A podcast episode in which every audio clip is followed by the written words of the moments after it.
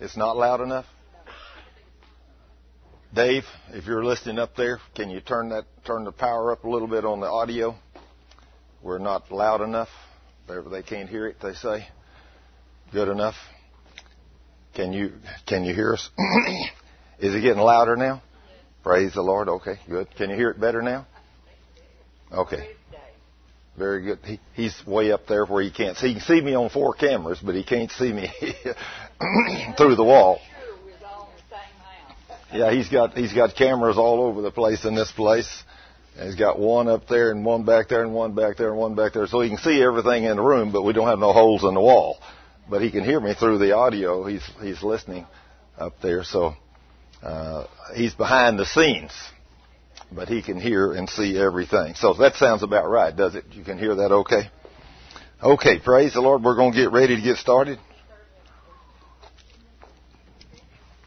it is now. Yeah, are we all are we okay? Huh? Okay, we're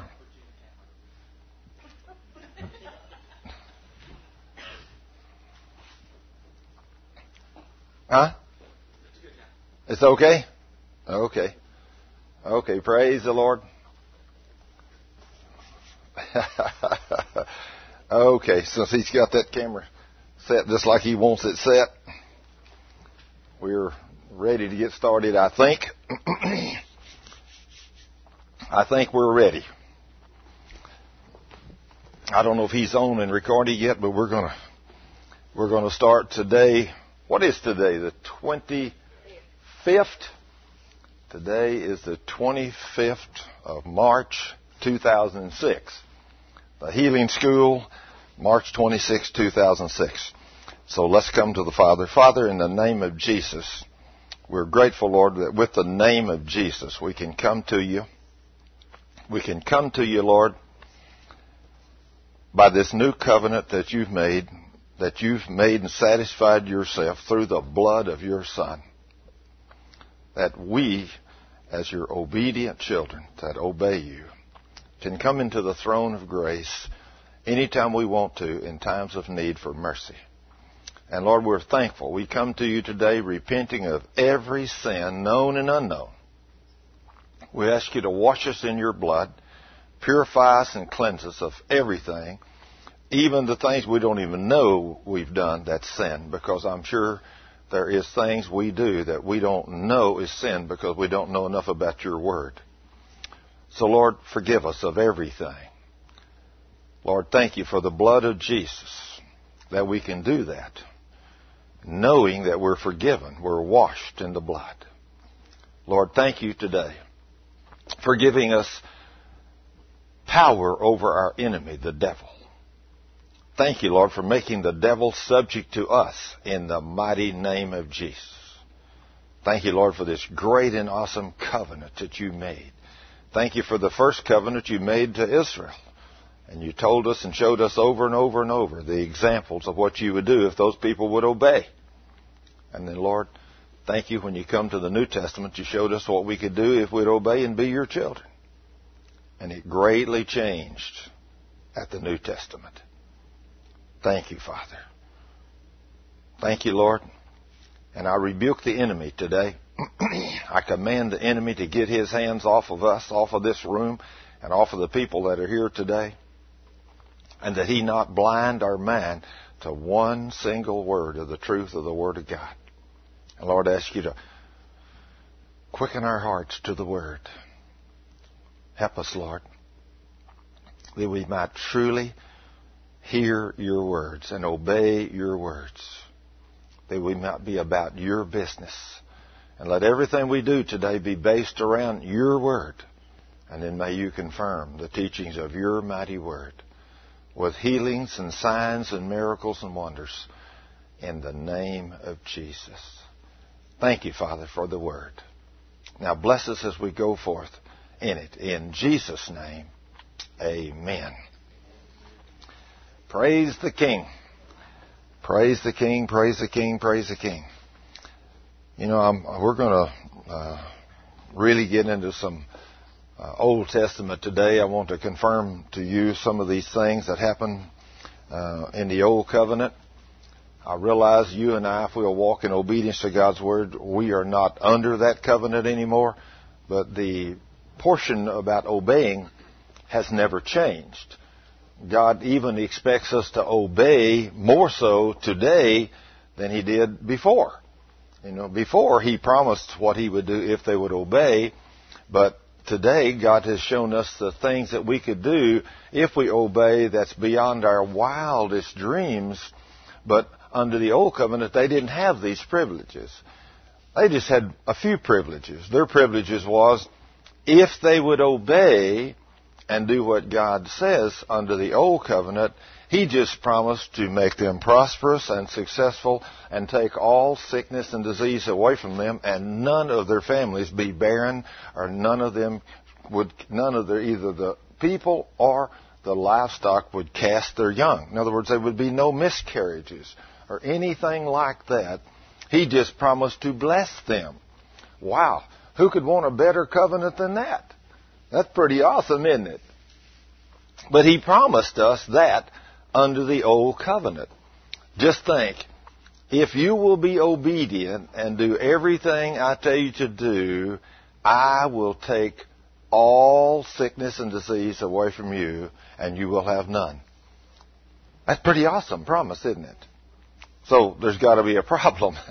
You know, here we are today, the church with a better covenant, and we got all the sickness and disease in the church.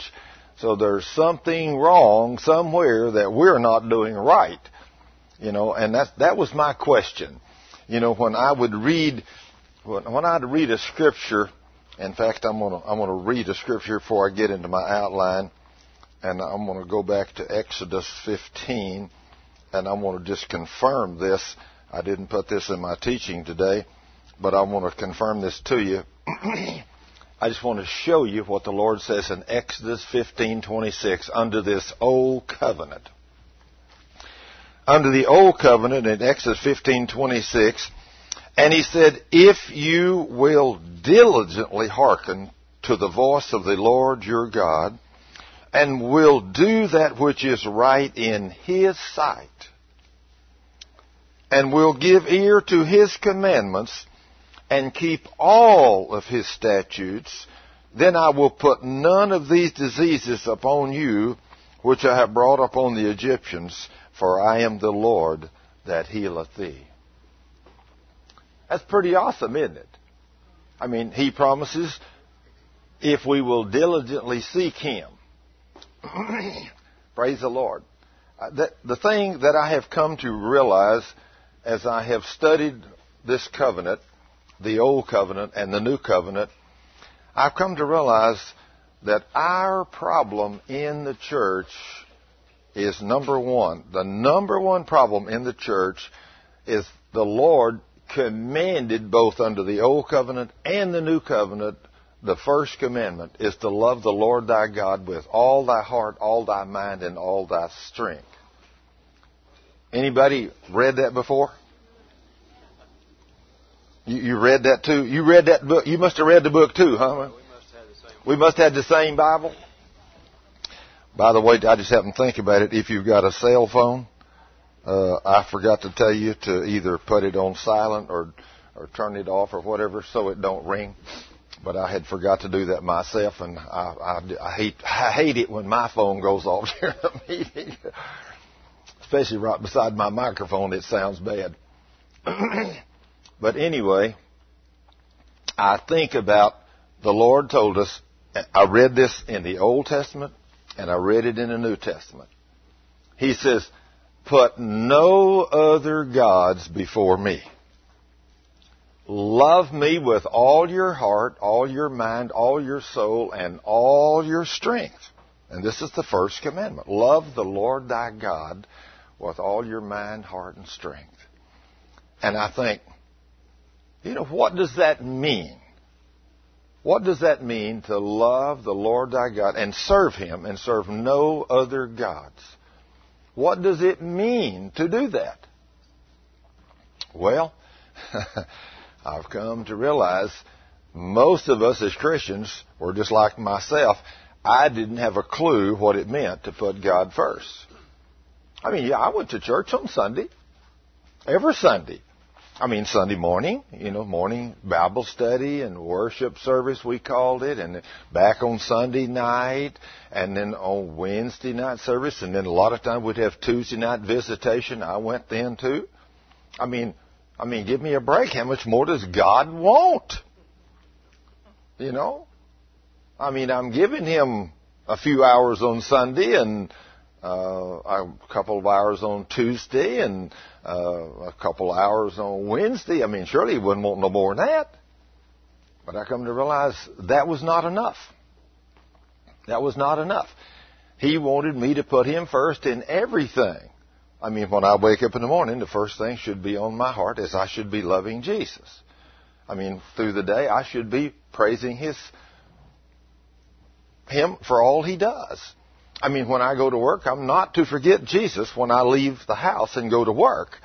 I'm not to turn on the secular radio and listen to secular stuff all day and give Him no time. I used to do that you know, but I'd turn on the radio and I'd listen to that old country and western music, man. I mean, I was hung up on that stuff, you know. I used to really love that stuff, you know, especially that, you know, I can still remember some of those done somebody wrong songs, you know. you know, I mean, that's all that stuff was. It was all stuff that did not glorify God, but I was hung up on it, you know. And then I started listening to Christian stuff in church and I thought, wow. And then I, my pastor one day said something about we ought to listen to Christian radio. And I thought, what? Okay, so I thought, well, I'll start listening to, I'll see if I can find one of these stations he's talking about. And I started on the way to work in the morning. It happened when I was going to work. I turned on one of those stations, he said, and there was old J. Vernon McGee with Through the Bible in five years. He was exactly what I needed at the time. I was not ready for the stuff I walk in today. I didn't even know this stuff existed. But I learned a lot listening to J. Vernon. You know, I mean, I began to, the Lord led me into it, you know, slowly. But as I got into it more and more and begin to read and study the Word myself, I started giving God more time. I'd give him, you know, I'd go start reading. I'd listen to J. Vernon, and then I'd go home that night. Sometimes I'd read an hour or two. And I'd think about, well, he's here in Proverbs now. Let me see what he said and I'd read it, and sometimes I'd get new revelation. I thought, well, gee, he's the, the Lord says this. He didn't really expound on that, but he made this statement. So I wonder why he didn't expound on that. But I begin to see things in the Word, and I begin to see the requirements of serving the Lord, putting Him first. And whenever the nation of Israel didn't put Him first, when they would turn and they would serve other gods. Now they they might go to church every Sunday to to the sanctuary, and they may sacrifice and do all that kind of stuff, but they would still go out and serve other gods, you know, just like us. I mean, we go out and serve other gods today in the church. We don't see this putting God first, but you know, when you put anything before God, you're putting God second. And so when we go to work on Monday morning, if we go to church on Sunday, and then Monday morning we get up and we don't read the Word, we don't pray, we don't talk to God, but we're dedicated to work. And you don't talk about Jesus, you don't sing His praises, you don't pray over your morning breakfast, you don't pray over your meal at noon. I mean, uh, who could do that? I mean, I, I'm in a cafeteria, a public cafeteria. You couldn't expect me to dare bow my head and pray a prayer out loud in a cafeteria. People think I'm crazy.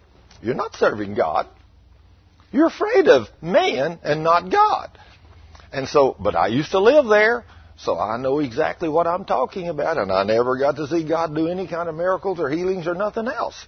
In fact, I even had sickness and disease, quite a bit of it. But the more I read this book, the more I realized that when he says you got to put me first, he meant what he said.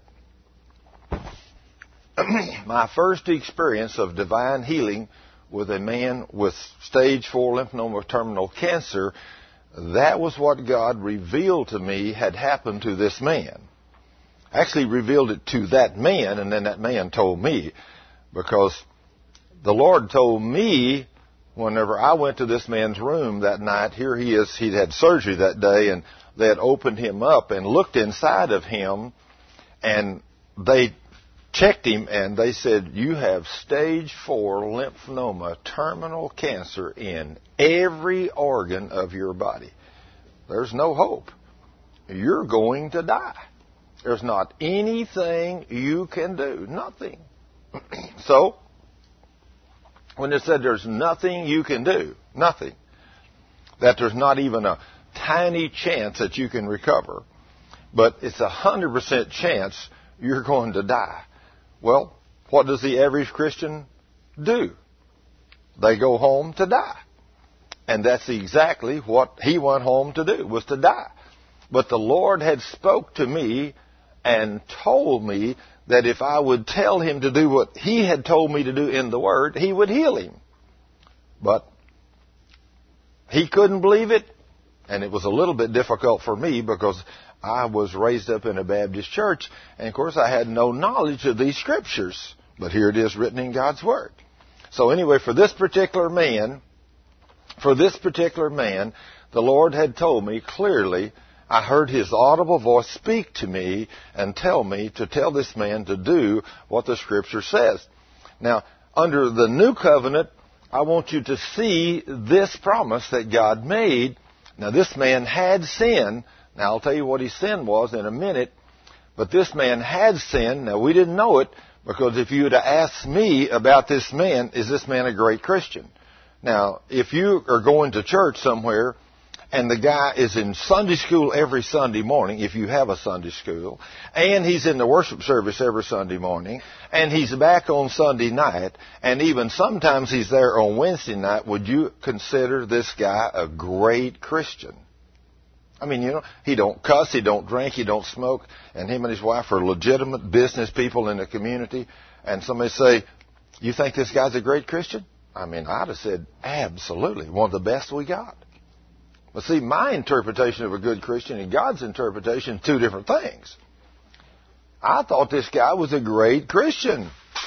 But this man came down at 42, age 42, with a terminal cancer. Now that's not exactly the report a 42 year old wants. I mean, most 42 year olds are just barely getting started living. You don't want to have cancer at 42 and the doctor tell you you've only got weeks left to live. That's just not what you want to hear. But that's what happened to this man. So when the Lord told me what to do to him, He gave me a promise in His Word with a new covenant that would guarantee to heal him. And I'm going to show you what that is. Now this is under the new covenant, but in James chapter 5, I want to show you this magnificent promise and I don't know why the church don't use this, because it's in the new covenant. It's written in the Word. And this is for every pastor in every church that's, that's a church of the Lord Jesus Christ that believes this book that we supposedly teach out of, the Word of God.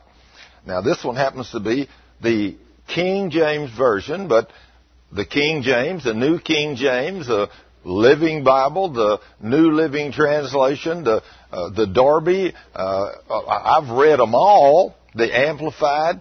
They all have this same verse in it. You know, so I don't know how we miss it. I don't know how I missed it so many years. But here is a promise in James 5, 14, 15, and 16 that's written to the church. So I mean, there, every pastor in the world should teach this verse once in a while to his people so that if anybody in his church gets sick, they ought to know that the church is a hospital for people to come to if they want to get healed. Because God has promised us to heal us. Look, and this is the verse the Lord uh, revealed to me, spoke it to me that night. And in James 5:14 he says, "Is any sick among you?" Now, this man was among the church. So, who is any sick among you include? Does that include everybody in the church? It's supposed to. I mean, I think I'm an anybody, don't you? Okay, if you're an anyone, he says, is any sick among you? Then he says, let him, that person, call for the elders of the church and have them, and let them pray over him anointing him with oil in the name of the Lord. And the prayer of faith. Now, not the prayer of unbelief. Now, you know, if you go to a church and you got a pastor or you got deacons or elders or whatever, and you call them and tell them you want to be anointed and prayed over to be healed if you've got a problem, first thing you need to do is you need to repent of your sins. That's something because it says a little further down there, confess your faults one to another that you may be healed. So you, you'll see that in there. But you need to be taught that you confess your sin, find out what your sin is, known or unknown, make sure you confess your sins, and then have the elders or deacons or pastor or whatever pray the prayer of faith over you. Now, the prayer of faith does not include, Lord, if it be your will, will you please heal brother or sister so and so? Because if you put that little word, if it be your will, when he made clear what his will was right here in the word, you will not get your answer. He is a faith God, and he does not like it when you call him a liar. So when you say, if it be your will, after you read his will, that's calling God a liar, and he don't like to be called a liar. I have found out the hard way. So he likes to be called the truth. So when he says there, and the prayer of faith, and the prayer of faith shall save the sick. Not maybe, it says it will. And the Lord shall raise him up, and if he have committed sins, they shall be forgiven him. Now what an awesome statement. From the King of Kings and the Lord of Lords. Now if then he says in verse 16, So confess your faults one to another and pray one for another that you may be healed. The effectual fervent prayer of a righteous man availeth much. Now then the men that do the praying must recognize they are righteous. Now then, let me ask this question to all of you in this room today. How many of you know the verse or know a verse in the scripture that guarantees you you are righteous? Do you know a verse that guarantees you're righteous? Do you know where it's found? Anybody? Ma'am? The Bread Place of Righteousness in Ephesians. Okay. Okay, and there, there's another one. Now this one that JC just stated is absolutely a confirmed fact, already been done. If you know 2 Corinthians 5:21, that verse, when you read that verse, will let you know who you are because without the knowledge of the Word, I, here's what I hear all time. People say, well, I, boy, uh, the effectual fervent prayer of a righteous man availeth much. I just wish we could find a righteous man. You know, I can't find any righteous men in my church. The average man, I walk up to deacons in Baptist, well, I used to be a Baptist, that's why I say that. I used to walk up to a deacon in a Baptist church and I would make the statement to the guy I said, are you righteous? Oh no, Thurman, I'm just an old worthless sinner, saved by grace. Well, you don't want him praying for you. You don't want him praying for you because there ain't nothing going to happen. He does not know the Word. He does not know who He is. And he's calling God a liar. He's saying the blood of Jesus was not good enough to make Him righteous. Now, do you think God would be happy about that if He sent His Son to die for you and to make you the righteousness of God in Christ and you turn around and say, I'm not righteous, I'm just a wicked sinner? That means the blood of Jesus was not good enough to clean you up and make you whole. So, that's where we, a lack of knowledge of the Word is our problem. So let's turn back from here to uh, 2 Corinthians 5.21. Let's go back there and see what that says.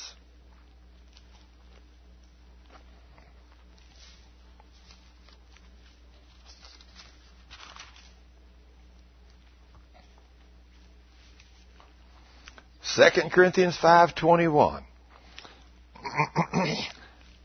Let's read verse 17 first. In 2 Corinthians 5:17 it says, "Therefore, if any man be in Christ." Now that's man or woman. If any person is in Christ, he is a new creature. So you, when you accepted Jesus as your Lord and Savior, you became a new creature if you really accepted Jesus as your Lord and Savior. If you became a born again creature or a child of God, you became a new creature. Old things are passed away, and behold, all things are become new. So you're a new creature in Christ if you did become a child of God. Now, a lot of people go through life, their whole life, live and die, and never know they're a new creature. So the devil deceives them, and he's able to stay with you and pull you out into the world as a born again child of God because you've never renewed your mind with the Word of God, so you don't know who you are. I mean, you just think, well, when I went down to church and got saved, or somebody led me to Jesus. Of course, most people never get led to Jesus out on the streets. You know, that's why so many people out there are lost because we as Christians don't do what we're supposed to do. We don't talk to people outside out there. I mean, I think here a while back I went up north to preach and I went to a little restaurant and this little girl, she come over there to wait on me and the man that picked me up at the airport, he wanted to know if I wanted something to eat and I said, well, I guess that would be nice before we went to the church and I was going to an Assembly of God church that night and so we went by this little restaurant, and we sat down there, and this girl brought our water. And I said, uh, she said, uh, can I take your order? And I said, yes, but before you take my order, I want to ask you a question. She said, certainly, sir. What is it? I said, are you a born again Christian? She looked at me and she said, a what? I said, a born again Christian. Do you know Jesus Christ as your Lord and Savior? Well, she said, I don't guess. I said, well, you need to know Him. I said, think about this for a minute. Jesus died on the cross to pay the price for your sins so you could have eternal life. I said, now then, you can go get our order, and when you bring it back, be thinking about this. So she left, I rebuked the devil, commanded the devil to stop blinding her mind to the truth of the Word of God. And I asked the Holy Spirit to begin to convict her of sin and draw her into the kingdom of God. And I said, now Father, let me be the labor, if it's possible, to bring this young lady into the kingdom. I said, Thank you, Lord. Now, see, I did all that scripturally. Because he said, if there's anybody lost, they're lost because the God of this world is blinding their mind to the gospel. And then he says in Luke 10, 19 and 20, all power is given to me over the devil, and the devil has to be subject to me. So by knowing those things, I made the devil subject to me. And in John 6:44, he says, "No one comes into the kingdom except to be drawn by the Father." Well, how does the Father draw people? By the Holy Ghost. So you ask Him to do all those things. Since He's a faith God, and He told us to pray for the Father to send laborers into the harvest. So I said, Lord, let me be the laborer, if possible, to bring this girl into the kingdom. So when she came back with her meal, I said, now then, have you thought about what I said? She said, well, yes, I have been thinking about that. I said, you know, it's this easy. All you got to do is accept Jesus and say, Jesus is my Lord and my Savior. Well, she said, Well, I really don't know how to do that. I said, Would you think you might be interested in that? She said, Well, yes. I said, Just pray this prayer with me. And she said, Well, I, have really got work to do here. I said, It's only going to take a second. She said, It's that easy, that quick? I said, Sure.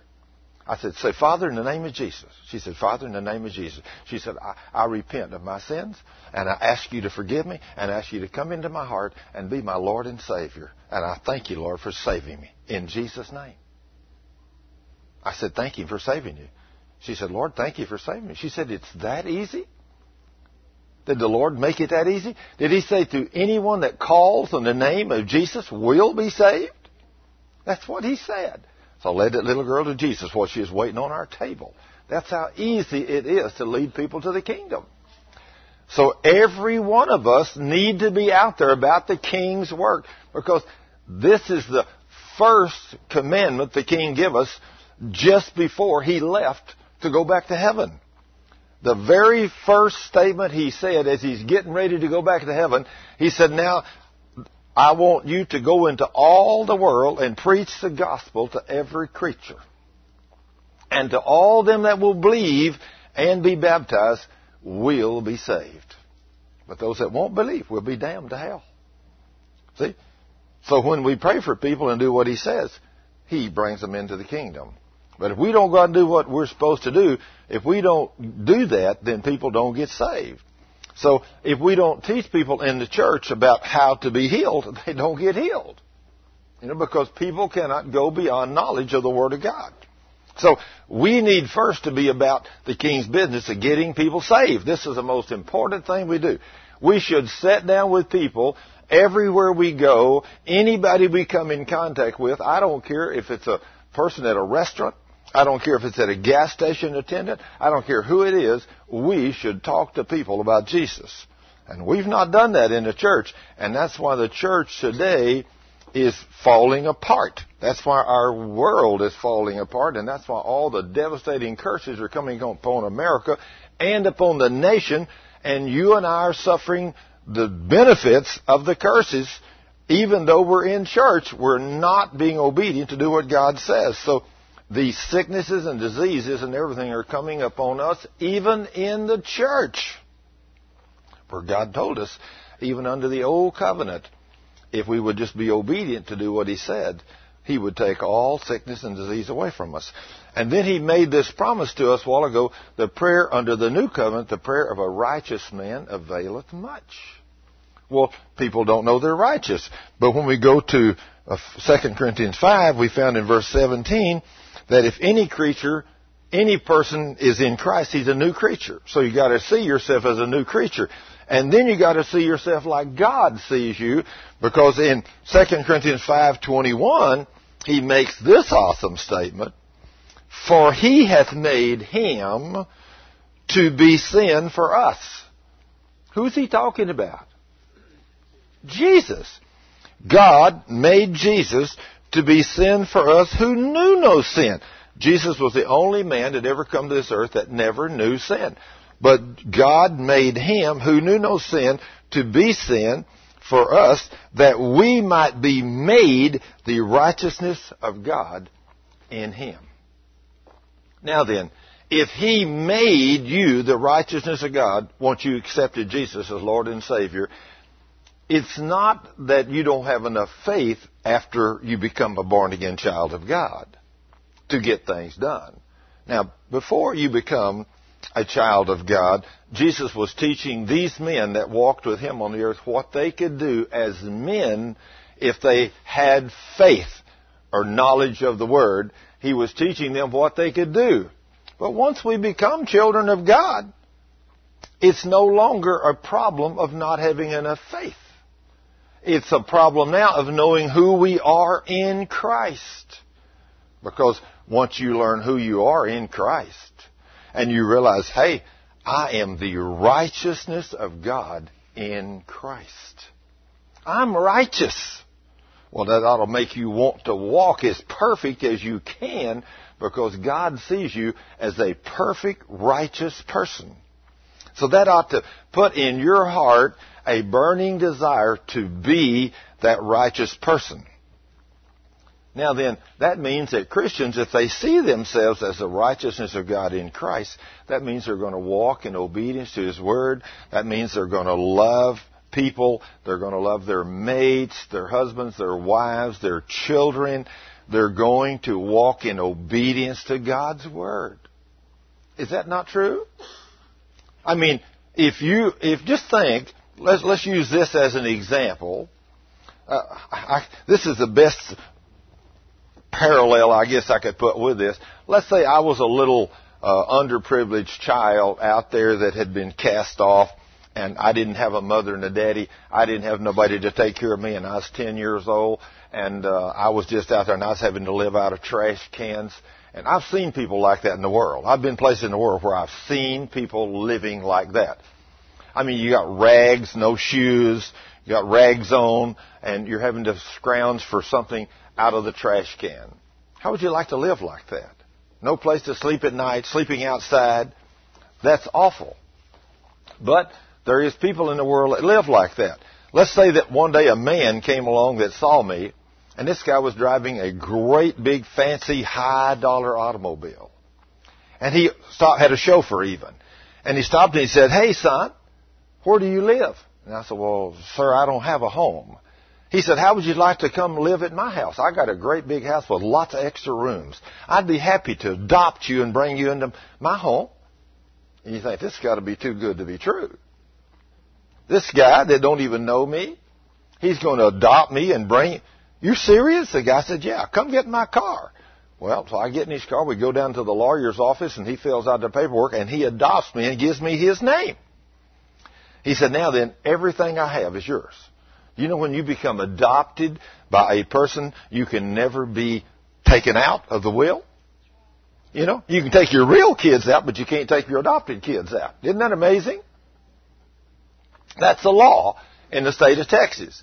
If you are adopted, you can never uh, take them out of the will. But if they're your real children, you can. I thought, how amazing that is. But that's the law. But now then, we've been adopted into the kingdom of God. So once we get adopted into the kingdom, we're, we're awesome. It, we are adopted into His kingdom, and once we get adopted into the kingdom, we become ambassadors for Christ. We become the righteousness of God in Christ. We become as if we had never sinned. We've been justified just as if we've never sinned. We've been made the righteousness of God in Christ. Isn't it amazing how God sees us when we become children of God? This new covenant is beyond our wildest dreams. So now we're children of God. We're the righteousness of God. And just like that little boy, if I was that little boy once he adopted me and then he took me down to the store and he bought me a whole bunch of new clothes. We take off all that junk that I got on, all them old dirty clothes. He runs me, has, runs me through a beautiful shower and washes and scrubs my hair and gets me all cleaned up, cuts my hair, fixes me up, puts on a nice beautiful suit of clothes and everything and then buys me a whole wardrobe, wardrobe and takes it up and gives me the whole upper floor in one of his mansions and it says, when you get old enough, son, I'll buy you a car. But in the meantime, I'll give you a beautiful 10-speed bicycle down there. You think, wow, have I really changed? And then he takes me downstairs and sets me at his table and there's everything in the world to eat I ever wanted. And I sit down and I eat what I want. Now then, I go out for a ride on my bicycle with my nice clothes on. Do you think I ever want to go back into that world that I came back from? No, I don't want to go out there. I don't want to pull off them beautiful clothes and put on them rags. I don't want to lay down that bicycle and start walking again. I don't want to go down there and eat out of that trash can. I mean, I know I can go home to my daddy's, my adopted daddy's table and I can eat anything he's got. So why should I stop at the trash can and eat out of the trash? Like I used to have to. Well, it's amazing how many Christians do that. We continue to eat out of the trash cans because we don't know who we are we have not seen ourselves like the Word of God sees us. Jesus said in 2 Corinthians 5.21, did he say there? For he has made him to be sin for us who knew no sin, that we might be made the righteousness of God in Christ. So now, if he made you the righteousness of God in Christ, how many of you see yourself as righteousness? Now some of you still just barely holding up your hand. You hadn't got it yet. I mean, when I say how many of you is righteous, you ought to say, I'm righteous because Jesus made me righteous. I mean, we should not be ashamed of that. If somebody goes out and you say, I'm the righteousness of God in Christ. I have the power to lay hands on the sick and cast out devils. In Jesus' name. You know, you gotta see yourself like this. If you see yourself like God sees you and you proclaim out of your mouth what His Word says about you, then you can see the King do great and mighty things. Because, I mean, we go out and we pray for the sick and we say, Oh God, please, if it be your will, will you heal so and so? See, you're, you don't know who you are. You have no idea who you are or the power that He's given you. And you have no idea that He's a faith God and that He expects you to act in faith on behalf of His Word. And so when you don't act in faith, He doesn't do anything. Because you're not quoting His Word to Him. And also this book is a law book and the best law book in the world. And we got God here on one side, we got his son Jesus, which is the best lawyer in the universe, and he wrote the book. And we got this other lawyer, which is next best lawyer, and that's the devil. And he knows the book. He's had eons to study it. So he knows everything about this book. We know he knows this book and he, we know he knows it. Well, he doesn't understand all of it, but he knows it. Because we know that 2,000 years ago when Jesus was here, he quoted the word to Jesus. So we know he knows the book. So I know he's had time, 2,000 years to study the New Testament. So I know he knows it well too. You know, he had a couple thousand years to study some of the Old Testament. He heard it when Moses started it way back there. So the devil's known the Word from the beginning. He hears it, he knows it, he doesn't understand it, much of it has been, his eyes been blinded to it. We know that because scripture says that. We know that many things were done in a mystery that was not revealed and even the devil didn't understand because 1 Corinthians 2 8 says that if the principalities and powers, which is Satan and his demons, had have known what they were doing, they would have no wise crucified the Son of glory. So the devil and his demons is the one that killed Jesus. We know that for a fact because it's written in the Word. We think people killed Jesus. I used to have people all the time say, who killed Jesus? And I'd say, well, I'm responsible because of my sin. Well, that's true to a degree. All of us were sinners and that's why I had to send Jesus. But Jesus came for many things. He came to destroy the works of the devil, which he did. And when he came, if the, the people if the devil's mind had not been blinded to this wonderful truth that God was fixing to do, the devil would never have killed him. And then he would have only had one holy person to deal with. And so the devil could deal with one person better than he could deal with millions of us. Because see, Jesus was the only righteous man that had ever appeared on the earth since Adam. He was the only one. And he was the only one that had no sin since Adam. See, and so therefore, he was the only one that he had no claim to. He couldn't do nothing to Jesus. Legally, he could do nothing to Jesus because he had no sin. Well, all the other people had sin, so he had claim to them, so he could do what he wanted to with his own. Because sin passed down to every man. But Jesus had no sin. But Satan did not understand that Jesus, with no sin, with no sin in his life, what Jesus come to the earth doing? I mean, casting out devils and healing the sick, saving the lost. I mean, he walked, he spoke to storms and he spoke to the winds and the seas and he spoke to demons and everything obeyed him. Did it not? Well, was he a man? Yes, he was. He was a man just like you and me. And we're going to talk about some of those scriptures today when Jesus done some of those things. And people did not understand how he did these things. They looked at him as a man. They looked at him as a man like they were. But today we're not men like they were. We're men on this side of the cross. We're men that Jesus died for, that he went to hell for, that he arose again from the dead on the third day, that he took the keys of death, hell, and the grave away from the devil. He defeated the devil totally, completely, and now all power in heaven and earth has been given to him, and he has delegated that dominion, that power and authority back to us, his children. And it's awesome when you get a hold of this. When you get a hold of, He has made you the righteousness of God in Christ. So if He has made you the righteousness of God in Christ, are you righteous? Hey, you better, you better agree with the Word. If you don't agree with the Word, you're in trouble. You know, because you're calling God a liar. Now, from this day forth, all of you that are in here, if you ever go out of this room and you're ever somewhere and somebody's talking and say, well, we need a righteous person to pray this prayer of faith, you ought to be able to hold your hand and say, I'm one. Praise God. Bring them over here. I can pray that prayer. I'm the righteousness of God in Christ. Well, I mean, somebody might say, well, but I remember when you did something wrong. He said, oh yeah, I've sinned a few times in my life, but I've repented for all of them. And when I repented, every time I repent, I've been restored to fellowship. I'm the righteousness of God in Christ. Praise God. Because of what Jesus did for me on the cross. Don't you dare say, somebody say, what about you? What about me? You go to church? Oh yeah, I go to church and I'm the righteousness of God in Christ. They say, woo, you know, I work with you and you don't appear to be the righteousness of God in Christ. See, that's the problem with most of us. Most of us know our own sins better than anybody else, so we fail to realize that, hey, I am the righteousness of God in Christ, and when I recognize I am the righteousness of God in Christ, then you're going to do the best you can every day to walk as holy as possible before God.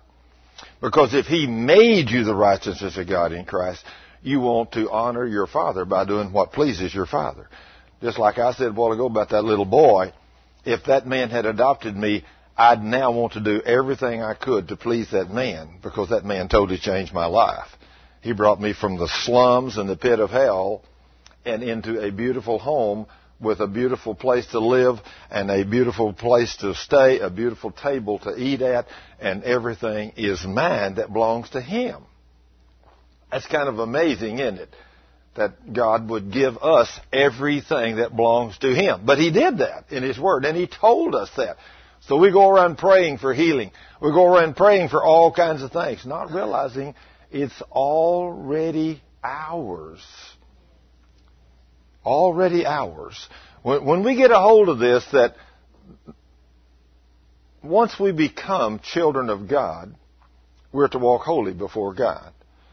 When we break the curses and receive by faith what rightfully belongs to us as children of God, then and only then can we walk in divine health. Because God promised it. Even under the old covenant, if we would just be obedient and do what He says, He says, I will bless you and I will take all sickness and disease away from the midst of you. So if God promised under the law to take all sickness and disease away from those people, and then we got a new covenant on better promises today, should there be any sickness and disease in the church? Not any. Not any.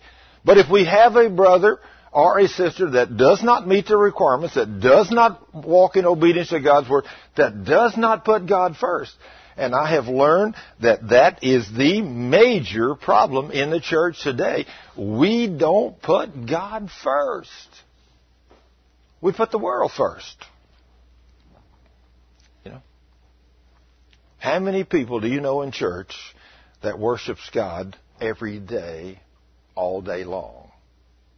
That wakes up with him in the morning. In the course of the day, they're talking about him. They pray over everything they do, whether it be breakfast, whether somewhere in a restaurant. They'd have no problem at all praying over. I think about Smith Wigglesworth. I'd read stories about Smith Wigglesworth, one of the most anointed men of God in England that lived in the last hundred years. He died in 1947 at the age of 87 but he was an awesome man of God. They said in England, Smith Wigglesworth could walk into a restaurant and he'd just walk in and that he'd walk in and as soon as he'd walk in, he says, did anybody here bless anything they've eating in the name of Jesus? And he said everybody there would just bow their heads and stop eating. And he'd hold his hand up, walk through that place, say, Father, in the name of Jesus, bless everything these people are eating in Jesus' name. And I think of one time that he went to a, a home of someone that invited him to speak, and they served him pork. And he just stopped and he said, Father, if you can bless this pig that you cursed, you told me to eat anything set before me. It's all he said. If you can bless this pig that you cursed, then bless this thing to our bodies in the name of Jesus. And they ate the pig. But you know, he, he was an awesome man of faith. I mean, and of course, God did awesome miracles for him. But Smith Wigglesworth, they asked him a question. What, have you ever prayed? What is the longest prayer you've ever prayed? Have you ever prayed more than a half hour? He said, No. I never prayed more than a half hour. Never. But he said, I never go more than a half hour without praying. See? Now that's, that's really says something, doesn't it? He was an anointed man of God that saw God do awesome things, but he really put God first. I can't say that. I'll get involved with people sometimes. I'll be at the ministry center even talking to people about God, reading the Word, and we may be in a ministry meeting two, three, or four, or five hours, and we never stop and pray. We may pray when we start, or we may pray when we finish, Well, we may go three or four or five hours. Although we're in the Word, talking about the Word, we don't pray. You know, I've been thinking, you know, maybe we ought to stop and pray more often. I might be able to get a lot better results from God. Because I don't, I can't do nothing on my own, but with Him, nothing's impossible. So, Father, in the name of Jesus, we ask you to bless what we're doing here today. we want to come to you just a moment here and say, Lord, bless us, and, and, and Lord, reveal to us more truth from the Word of God as we go in Jesus' name. Amen. It couldn't hurt. It don't hurt to pray, does it? Absolutely doesn't hurt to pray. But as I was uh, saying there a while ago, this man that we prayed the prayer of faith for with terminal cancer, uh, we prayed according to James 5, 14, 15, and 16. Do anybody besides me see a guarantee there from God to heal you? Does anybody see a guarantee from God to heal you in James 5, 14, 15, and 16? Would you consider that a guarantee, brother? So, I guess I just have to ask the question. Then why, like this brother back here said, why is not every church in the country doing these things? I mean, when he got a hold of this, he said, good grief, why is not every church in the world doing this? It's written in my Bible. If it's written in my Bible, then why do we go to doctors instead of to the church? I mean, to the, yeah, why do we go to doctors instead of to the church? But first of all, let me ask this question. Why don't we stop sinning in the church? Why don't we do what God says? Why don't we start putting Him first? Because without sin, there is no sickness and disease. Without sin, there's no sickness and disease. Every one of you will know that if you have committed some kind of sin, and, and you'll find it, all you gotta do is check it out. God will reveal to you why you have the problems you have if you'll ask Him. Just like this gentleman that I prayed that prayer according to James 5.14, he asked the Lord that question. He asked the Lord the question, Lord, why me? Why did this devastating disease come upon me? And the Lord took him to Psalm 106. I mean, he just dropped his Bible and it fell open to this chapter, Psalms 106. And so he started reading down through Psalm 106. He said, I love the Psalms. Now the Psalms have got tremendous things in them. I'm going to tell you that in the Psalms, everything is confirmed by year. Now this is an awesome thing when you learn this. And I'm just learning this and I'm just seeing these things in the Word that for every, it's stamped in God's Word for if you know how to tell the time, if you know how to tell the years and how to read the calendars, you can go back to the psalm of the year, and I'll guarantee you in that psalm, for as far back in history as you can find out, there is written in that psalm for that year what has happened in the world in that year in the psalms. It's there. It's there. I mean, you can date, stamp, history. Isn't it amazing that God could write this book thousands of years ago, and now we can take and go back. Now you can't predict history with it because you don't know. There's so many things written in them. You can't go to Psalms in the future because there's too many things written uh, in one particular Psalm. What could be? But once the history has come to pass, you can go backwards in the Psalms according to those numbers and you can look in a given Psalm and it will tell you exactly the major events that happened in the world in those Psalms. It's amazing what's in the book. And it can be confirmed over and over and over. And one of these days in the future, I'm going to do some teaching on this on my radio and television shows about this when I get everything together documented. But it's so amazing. But just like this one right here in Psalm 106. Here was a man's answer. This psalm was written thousands of years ago, but it was the answer to a man that, that's living today that 20 years ago was on his deathbed. And he asked God, why am I sick? Well, he took him to Psalm 106. And here was his answer. As he read down through the Psalms, and I'll just start at verse 10, to shorten this down, you can read the first part. It's talking about Israel and how they came out of the land of Egypt and all the things God did for them.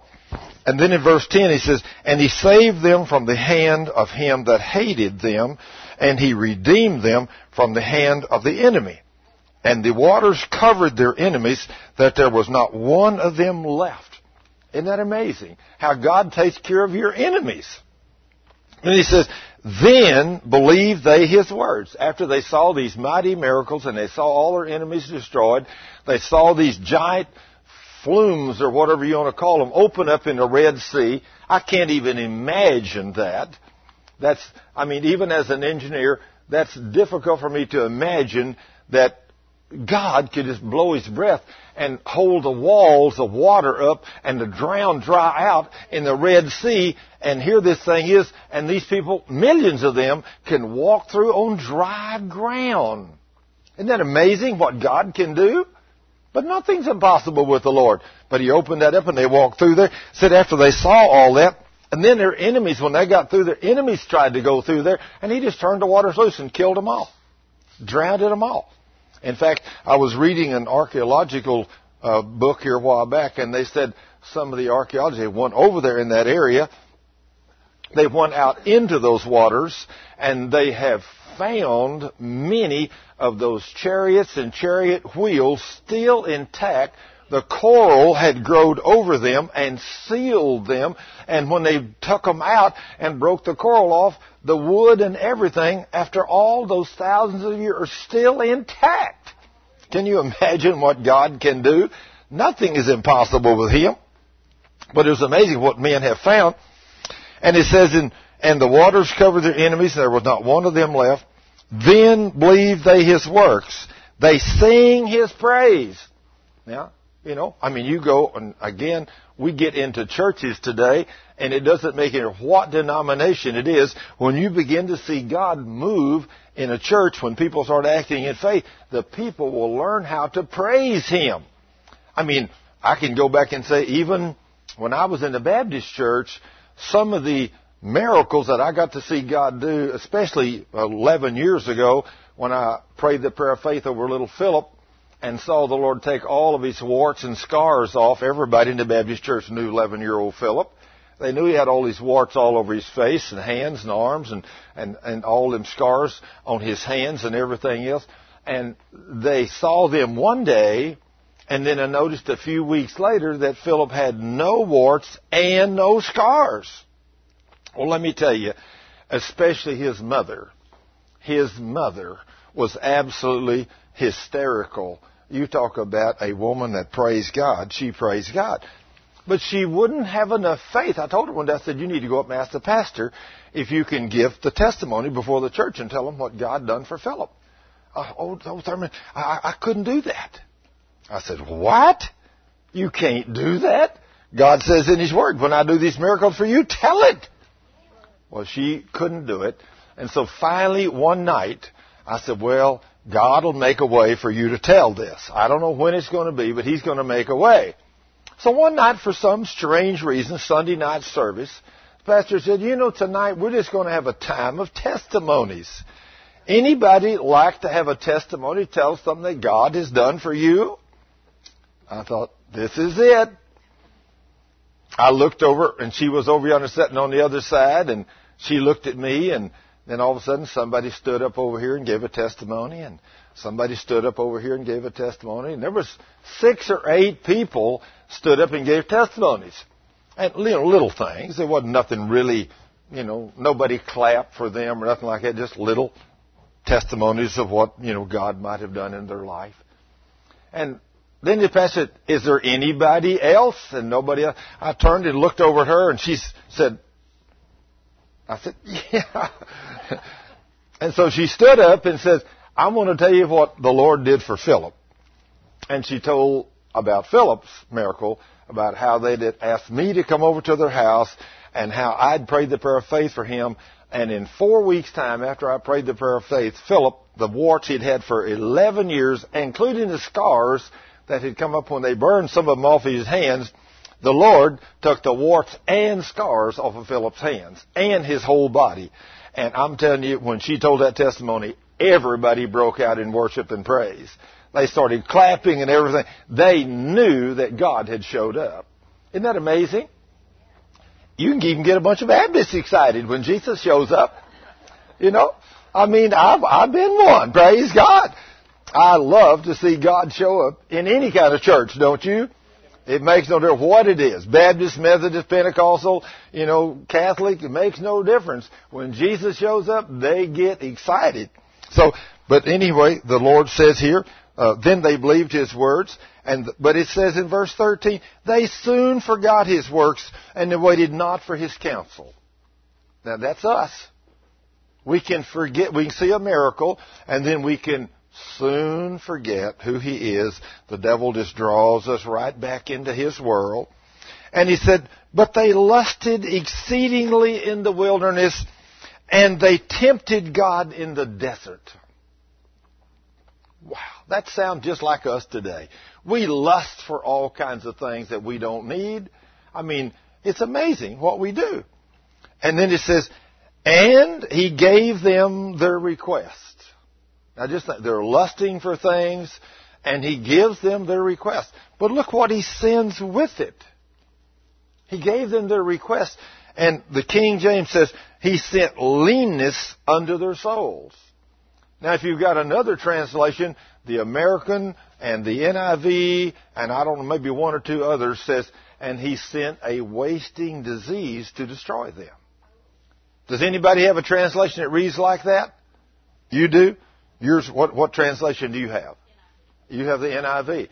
Okay, the NIV says clearly, he sent a wasting disease to destroy them. Well, the night the young man was reading, he was reading that translation, and the NIV. And he knew the minute that he read that, God was talking about him. Because here this guy is a Christian, going to church every Sunday, every service on Sunday, and then sometimes on Wednesday, he's there also, but that's all the time he's giving God. He is not giving God 100% of his time. He's not seeking Him. He's not praying. He's not seeking Him every day. He's not thanking Him every day. He is just not putting God first in everything he does. Isn't that amazing? Who would think that by not doing that, that God would send a wasting disease upon you to destroy you? Have you ever thought about God like that? We don't think He would do things like that, do we? No, but He will. He said so in His Word, didn't He? Yes, He did that with Job, but Job's under a completely different plan than you and I were. But he did, he did allow the devil to do what he did to Job, and he does, uh, he does allow the devil, when the devil, of course we got scripture to confirm this too, that the devil comes by even when you and I are walking in obedience to God's word, and the devil says, hmm, I want permission, God, to sift him like wheat. And the Lord looks at the situation, he thinks, well, he's a righteous man. He's doing what I tell him, but he's really not producing a whole lot of fruit, maybe. He's doing a little bit of what I want him to do, but I need to raise him to a new level. I need to do something that God's thinking now. I need to do something that'll drive my son back to the Word. Really, really drive him back to the Word. Okay, Satan, he said, you can put him to the test. But you can just go this far. This is all you can do. So things begin to go wrong in your life. And I think about this man that I know that he was walking in obedience to God's Word. He was walking holy before God. And he had a business. In fact, he had several businesses. And he was making a lot of money every day. This guy had uh, nice cars and boats and, and, uh, everything. Uh, I mean, you know, he just had everything his heart desired. And he had a lovely wife that was he was married to and had a lovely some children and everything. And everything's going great in his life. I mean, they had everything. And he was a Christian. He was a believer in Jesus. But he wasn't really doing a whole lot for the Lord. He was going to a few meetings and everything. One day he was at a church and a prophet was there at that church. And the prophet walked up to him and of course he didn't really know the guy that well, but he had heard of this guy. And this prophet walked up to him and said, The Lord told me to tell you, He's going to put you to the test in your financial world. Be ready. So he said, I kind of took that with a grain of salt. He said, I'm making sometimes one to five thousand dollars a day. He said, I'm I got some really nice businesses. He said, I'm doing really good. So I thought, hmm. Now, if you're making a thousand to five thousand dollars a day, the average person don't make a thousand to five thousand dollars a day. But that's what he was doing. So he was very, very blessed by God. But the Lord was going to allow him to be tested in his finances. So all of a sudden, after about six months or a year or whatever it was, one of his businesses up north, he thought, there's something not clicking in that deal up there. I better take my CPA and go up there and see what's going on. So he went up there and checked it, and this general manager in charge of this plant up there had embezzled tens of thousands of dollars from him, and he was absolutely, uh, he was going to have to shut this place down. He didn't have the money to recover it. He was so far in debt that this general manager had done so many things, he wound up having to sell that particular business. And within the next month or a few months, all of his businesses went under. Every one of them. He lost all of them. And now then, he's working for a place as a salesman for $175 a week. It's quite a change, wouldn't you say? He said, now I would have really been mad at God if this prophet hadn't told me this was going to happen. So this prophet told me, don't get out of a love walk with God or you may have to walk around that mountain 40 years. So he said, I continued to worship and praise God. He said, I said, Lord, thank you that I've got this job pays $175 a week. Now he went from 1000 to 5000 a day to 175 a week. Pretty good change, wouldn't you say? Pretty good change. But he, would you think it'd be hard to praise God in that? Yes, I think about Paul after he's out preaching the gospel and him and Barnabas is sitting there after they've been beaten with a cat of nine tails and blood's running down their backs and stocks and bonds at midnight. They ain't grumbling and complaining. They're praising God. But they praise God till midnight and the Lord shows up and opens the doors of the prison and their socks fall off. But they suffered all that night. So, you know, when you have to suffer a little for Jesus, don't get mad at God. The war's between God and the devil. But this man didn't get mad at God. He stayed in there and he worshiped and praised the king. Lord, thank you that I got this job. Thank you, thank you, thank you, Lord. I praise you in Jesus' name. Well, his wife wasn't quite the happy critter. She said, You can't provide for my needs anymore. He said, Honey, this is a test from the Lord. Just be patient. She said, No, I ain't staying with you. If you can't produce like you have before, she said, I'm going to find me another husband. And she left him. She divorced him. She really loved him, didn't she? Oh yeah, she loved him when he had lots of money. When he come down when he didn't have it. That's when you find, that's when you separate the women from the girls. That's when you find out who's really a woman or a lady, and that's when you find out who's just a normal girl of the world. Because when they'll stay with you in the good, and they'll stay with you in the bad, then they'll, that's when they really love you. So she didn't love him, so she left. His wife left. Well, he continued to worship and praise the Lord. This went on for a year or so. And then one day, uh, this guy had made an investment somewhere, and a, a broker called him and said, "This uh, little investment that you made has really increased in value." He said, "Would you like to sell it?" And he said it increased in value from just a few thousand to many thousand. I told him, "Yes, I need the money." So he, that was the first indication that he was fixing to come back up. And so he really worshiped and praised the Lord for this. Now he said, Lord, help me to reinvest this in businesses again and be prosperous again. Well, today that guy is a multi-millionaire. And he's also a preacher. And he's still running these businesses. But he said, if that prophet hadn't have told me that I was going to be put to the test in my finances, when my finances started falling apart, I did not realize that Satan had requested to sift me like wheat. He said, I'd have lost it. I'd have been mad at God.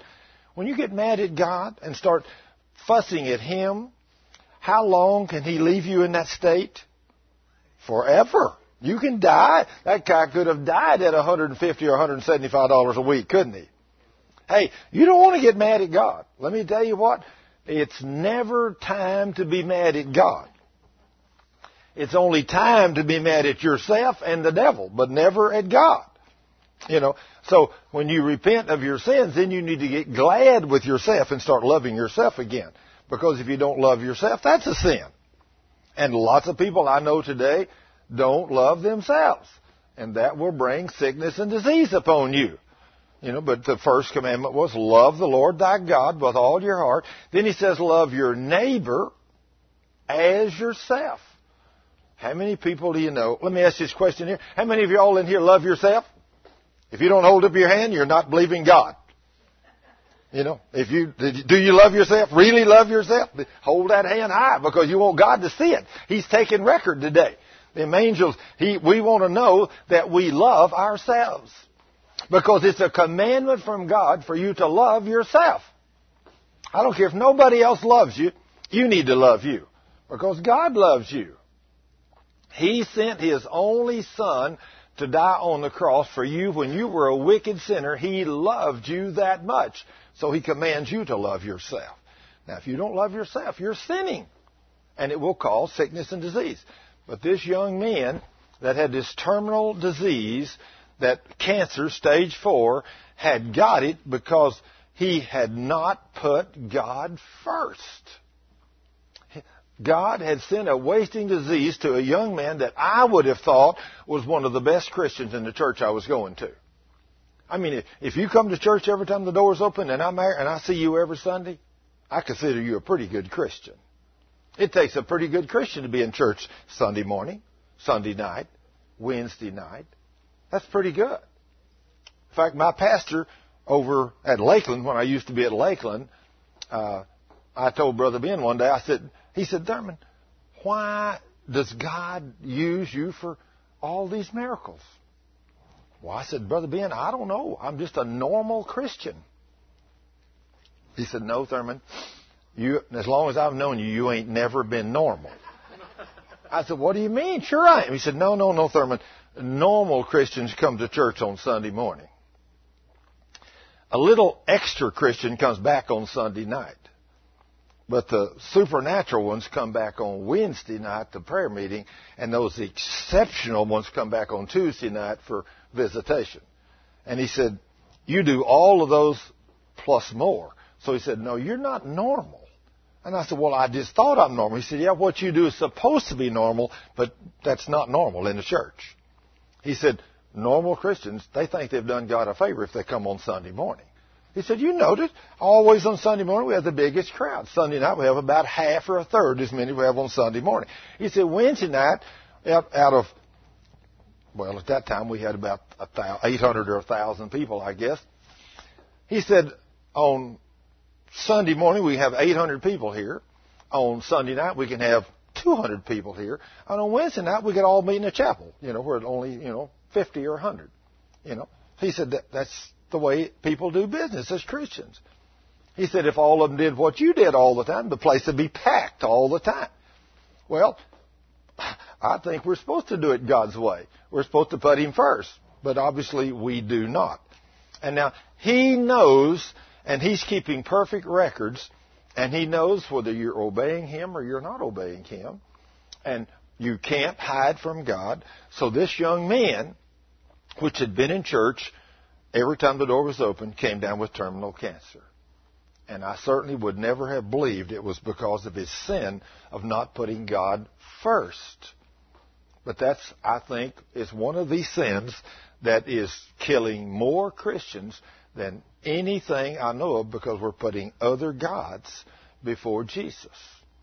We put work before Him. You know, we put clothes before Him. We put cars before Him. We put houses before Him. And if you don't believe all that, you can go back and see how many people obey the commandment to tithe. God says, if you don't tithe, you're stealing or you're robbing from me. And how many Christians don't tithe? In all the churches I've been a member of, when I was on the counting committee and I served as an usher and uh, all the different jobs I had before, way many years ago, the average church that I was a member of anywhere from 15 to maybe 30 percent. 30, I think, would be a high number. 15 to 30 percent of the people, well, I considered tithers. Well, how do you know that? Well, when people drive, say, them and their wife both drive a new $20,000 car to church, both of them, and they live in a $150,000 house, and they go out to eat quite a bit and do all the things they do. When they come to church and they give $25, I find it hard to believe they do all that on $250 a week. I just thought, I don't think they're tithers. Now, if they can if they can live like that on $250 a week, I need to know how they do that because I can't do that. You know, I can't drive two cars and pay insurance on them for that kind of money. Can you? No, no, not just the cars. So to live in that $150,000, $200,000 house, for sure. So there's something wrong. So they got to be making more money and they're not tithing. So if they're not tithing, you know, then they're living under a curse because God curses them. And he said that. And of course, you know, he goes a step further.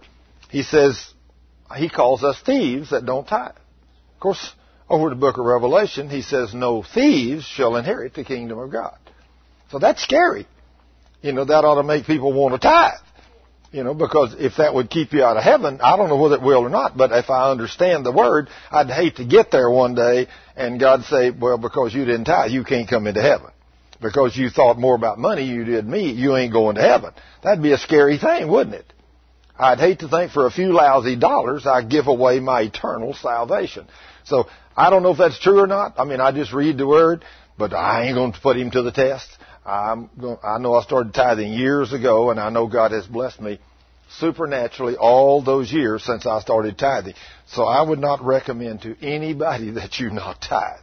I would definitely recommend that you tithe. So anyway, we anointed Ed Brock with oil after he, he called us. I tried to convince him that the word was true. Of course, he was raised in a Baptist church just like me and would not been taught those scriptures, so he wouldn't believe it. So I kept going back over and over and over, and finally, he did read those verses enough time till enough faith came, and then Ed did call us and ask us to pray the prayer of faith over him.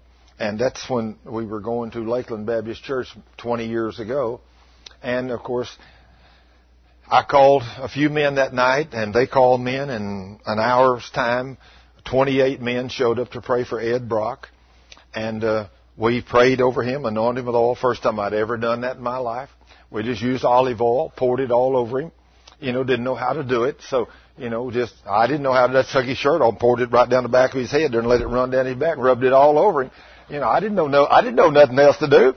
You know, I mean, I'm a beginner. You know, I had no idea what I was doing, but uh, I knew what God's Word says, and so in faith we were doing the best we could.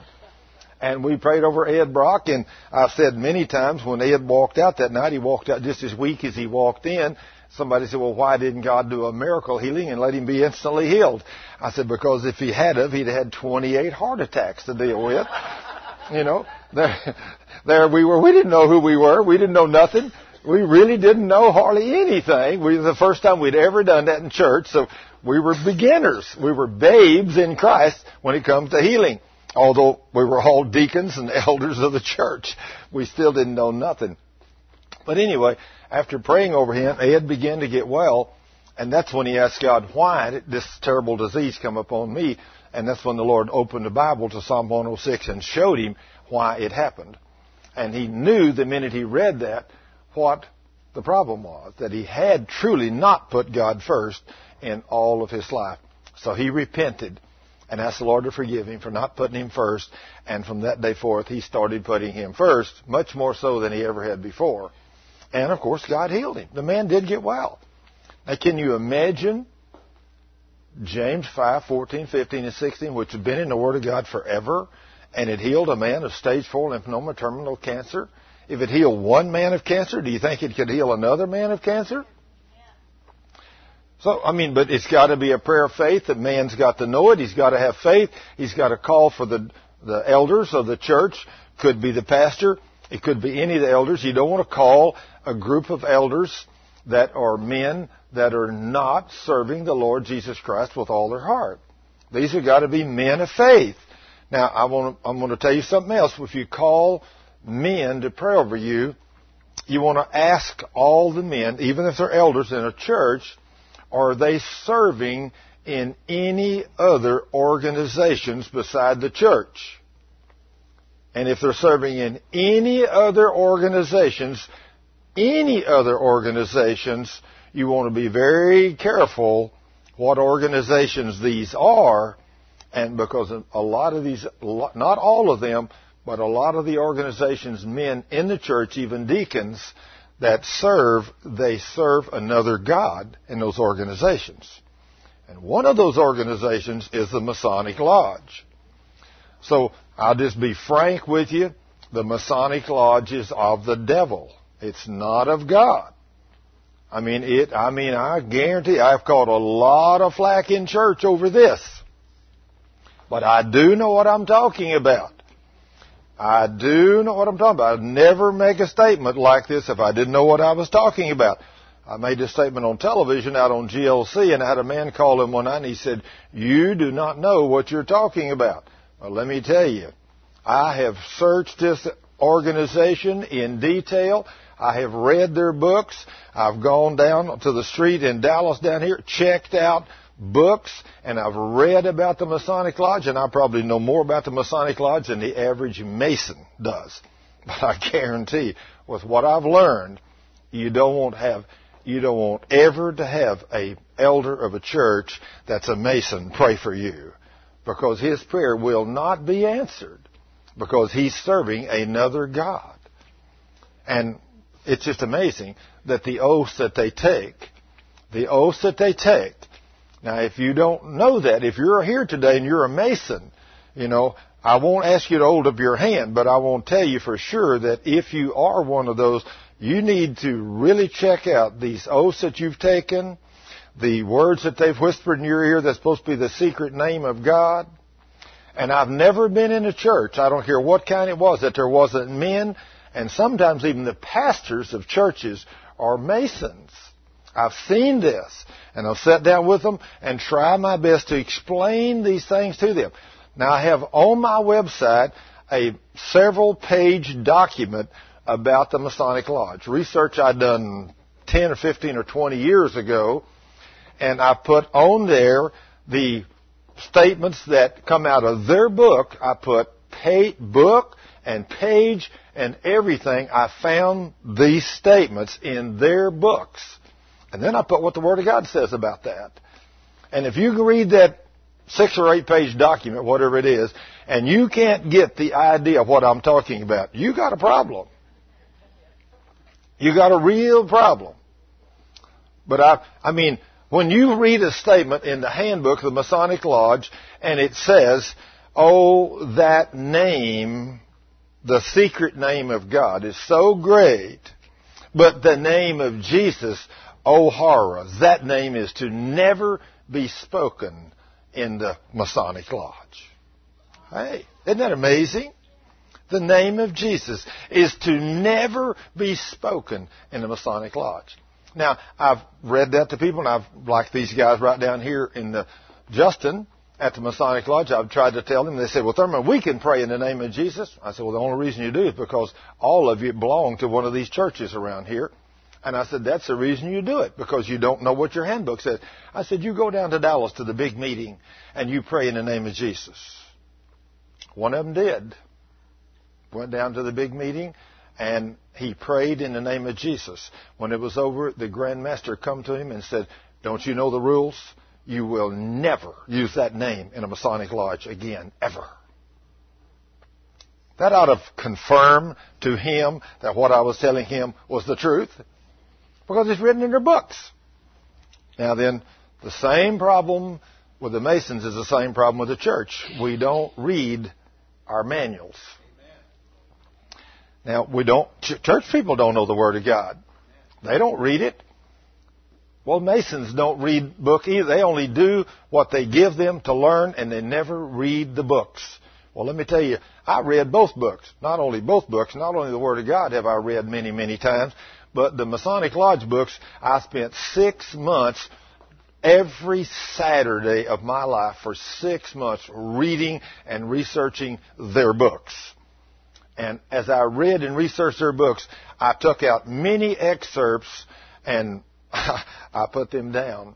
And it's amazing what men do. And so anyway, you don't want to have a Mason pray for you that says he's a Christian. You just don't want to have him pray for you because I don't believe their prayers will be answered. So I had one one time that I was talking to that was a Mason and there was about three other men in the meeting that were Masons and about eight or ten that was not Masons. And I was confronting them, church, all of them are church people, all of them are deacons. And I was confronting them with these things of the Masonic Lodge.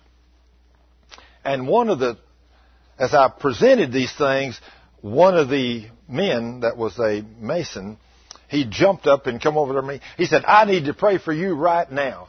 I told him, I said, sir, no offense to you, but I don't want your prayers.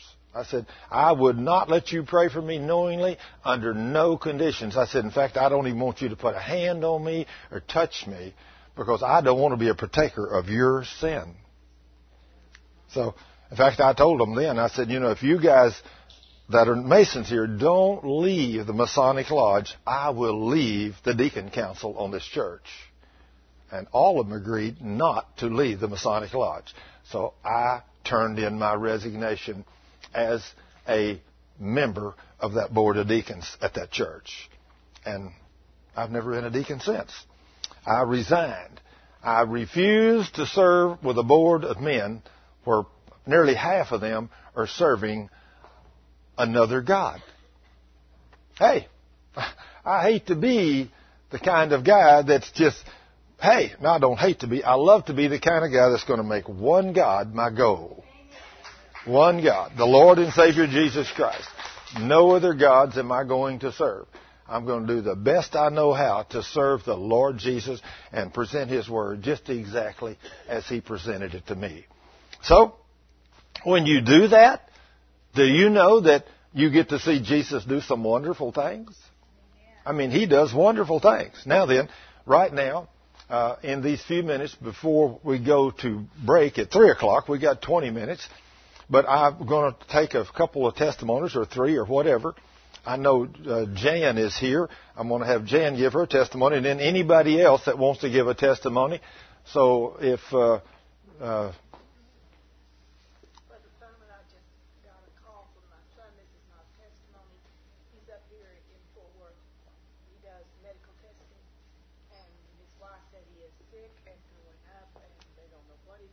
Your son? Son. Your son. What's his name?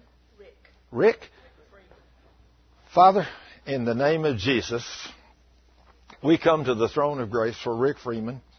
Father, in Jesus' name, we, we we forgive that boy's sins. John 20, 23 says, if we forgive people's sins, they're forgiven. So Father, in Jesus' name, we forgive that boy's sins. We don't even know what they are, but we forgive them. And we ask you to forgive him.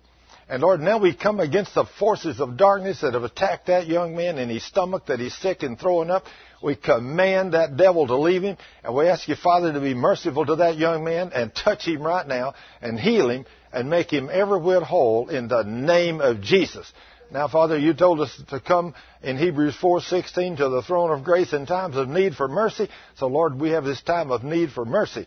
And in John 14, 13, you said under the new covenant, anything we ask the Father in the name of Jesus, you will do for us. So Lord, we want to thank you for completely healing and restoring and delivering that young man. In Jesus' name, amen. Praise the King. Okay, now then, let's take a testimony. Come on, Jen, and come up here and we'll let Jen tell you what Jesus done for her a while back. Already. Um, I had, I was um, over a course of several years, I was just getting sicker and sicker, and I got to the point where um, um, I thought I was going to have to quit my job because I, you know, there were days I couldn't even go into work, and I didn't know what was wrong with me, but I knew there was something wrong, and so I, you know, went to the doctor and uh, had them run a, a bunch. Uh, she ran a bunch of tests and everything, and you know, more and more and more extensive tests, and um, then I heard about. Uh, Thurman's uh, ministry, and um, several people from our church had come and and uh, so forth. And so on on a Tuesday, I went to the doctor and got all the results back from the, all those tests. And the results were that I had um, uh, chronic fatigue syndrome. I had uh, two types of viral pneumonia. It's okay. Uh, two types of viral pneumonia that uh, lay dormant in my body, and when I was would get really tired, then they would uh, just you know come up. And then the third thing was um, she ran a battery of tests, and uh, I had one of three different diseases, which were either lupus, uh, scleroderma, or uh, polymyositis. And of the three, lupus was the best. And so tell them what you did. so, uh, so on the way over here, um, you know, it still wasn't snapping to me what was going on. But I, on the way over here, I was telling my friend Judy, you know, what all I had, and uh, I said, I hope I have lupus because that's the best of the three. You know, I done this the research on them. And I said, I hope I have lupus because it's. That mic? I don't know. I, we don't. Kind of going off and on. I yeah. don't understand what's happening to it. Yeah. It's off. Okay. No, it's on, but I don't understand why yeah, it's not working. Yeah, the red light's on. Yeah, okay. No, it up like this. I don't understand. I don't understand. like that. For some strange reason. Testing. Hello. Test. I don't know why we're not getting any audio through. Her microphone. Well, it no, says it, the little light's red. Yeah, it's it says. Connection, the connection check, check, check, check. I don't know, but it's not working. Check, check. No, it's not. That was, It's a standby thing. So. Try again. Okay. Can you hear me now? No. No.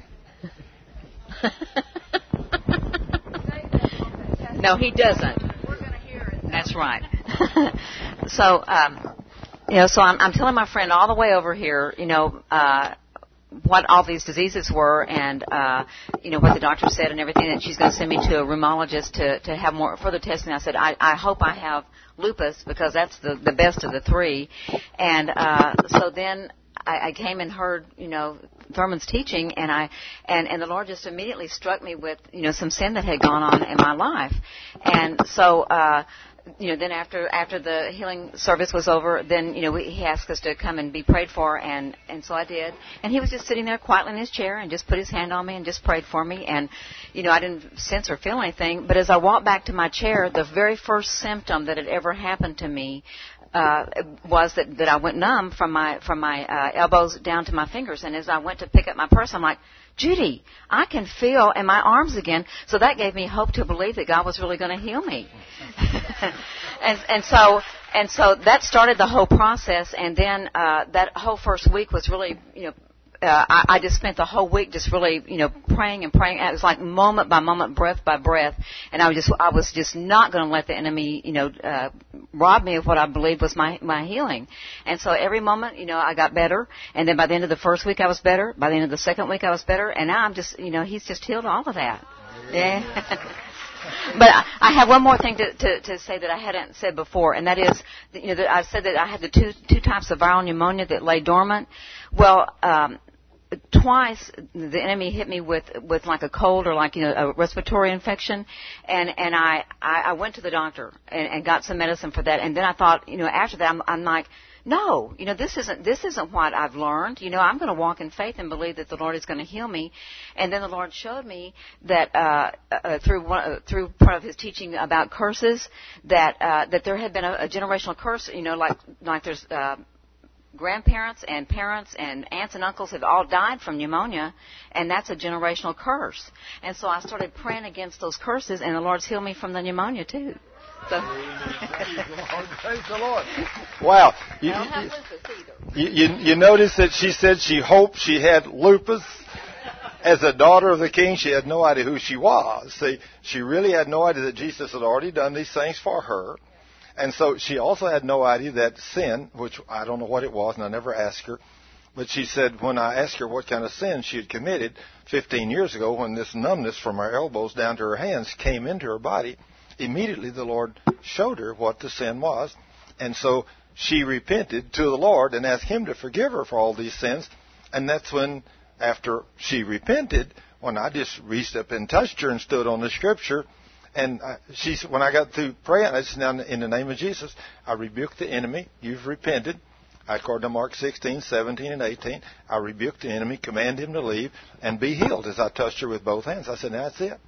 And she said, that's all there is to it. She said, I didn't feel a thing. I said, we don't go by feeling, we go by it is written. And she said, you mean I don't fall down or nothing? I said, no ma'am. I try not to let anybody fall down in my service.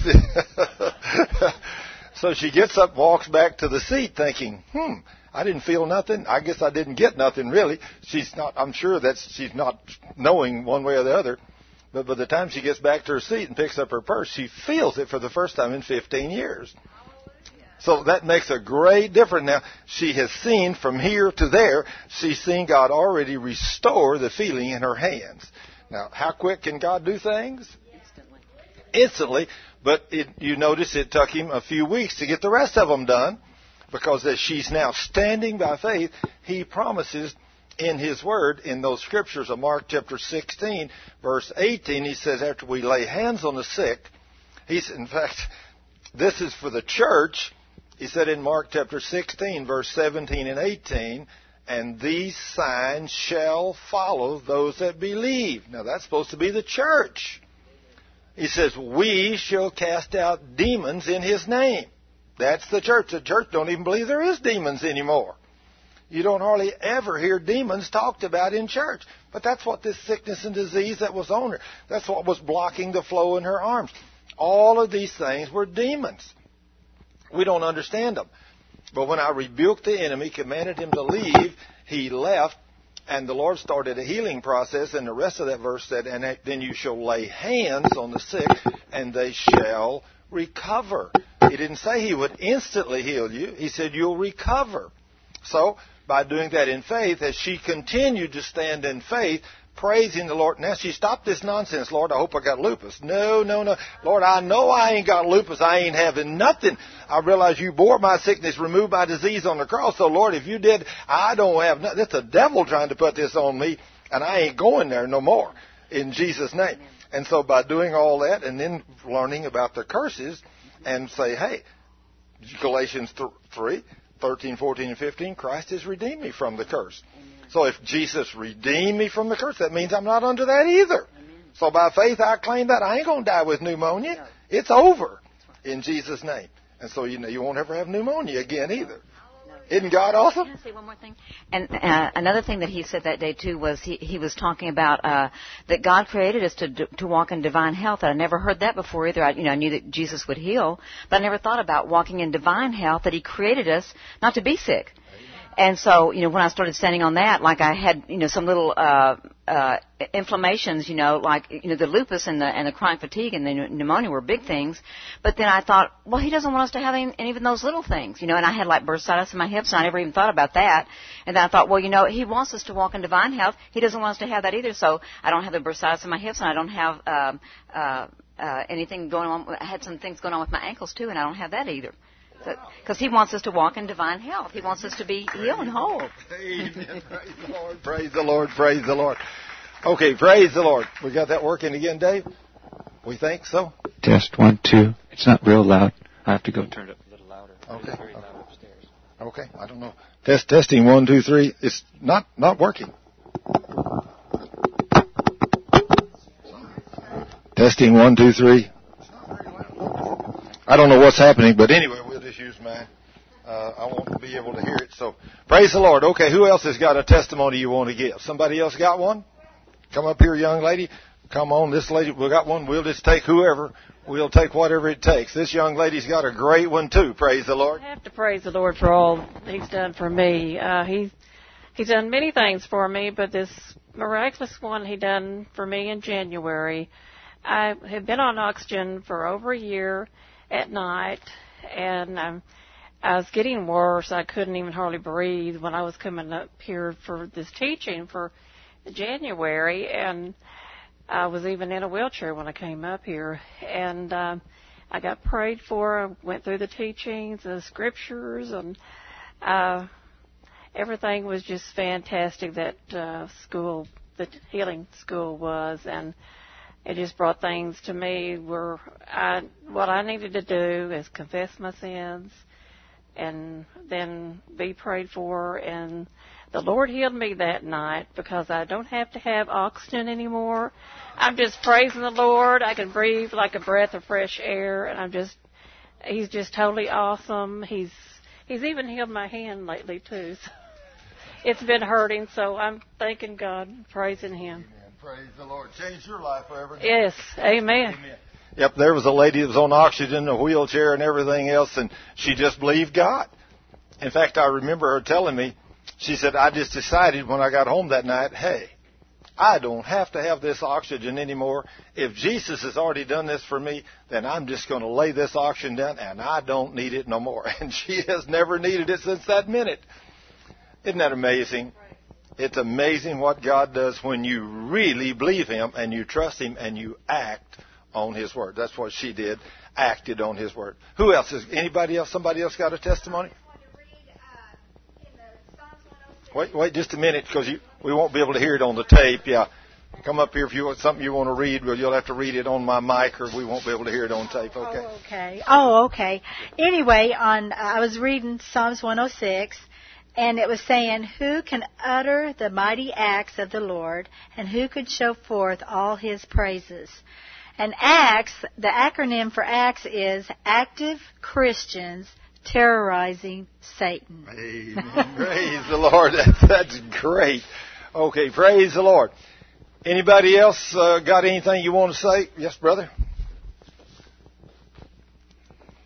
Well, I already shared with my testimony here before, where I came up here the first time I was here, and uh, at the end of your healing service, and I came up here and I had you pray for me, and then I went back and I sat down and you reiterated some things that you had said about uh, if they have any sin in your life, yeah. So my pastor is J.C. Hogan there from the upper room, and so I sat over there in my seat and I confessed my sin to him, and he said I should come back up here and get prayed for again. And I gave God credit for healing me that day of my epilepsy that I'd suffered with most of my life. I was having seizures two or three times a week, and I haven't had one since that day that I left here. Ooh, praise the Lord. Jesus. That's been six or seven months ago, but I also didn't give God credit for what else He had taken. Uh, I'd been on antidepressants and mood swing pills most of my life, and I, and uh, when I went home that day, um, I also left here with four rescue inhalers. But when I got back to the church that day, I instinctively reached in my pocket to get my medicine to take, and I rode my motorcycle that day I met you, and uh, but all my medicine had fallen out of my pockets on the way back to the church, so I didn't have any medicine at all. So I've been uh, healed from. Uh, four rescue inhalers, epilepsy, and all all mood swings. They're all gone. Uh, and credit to God.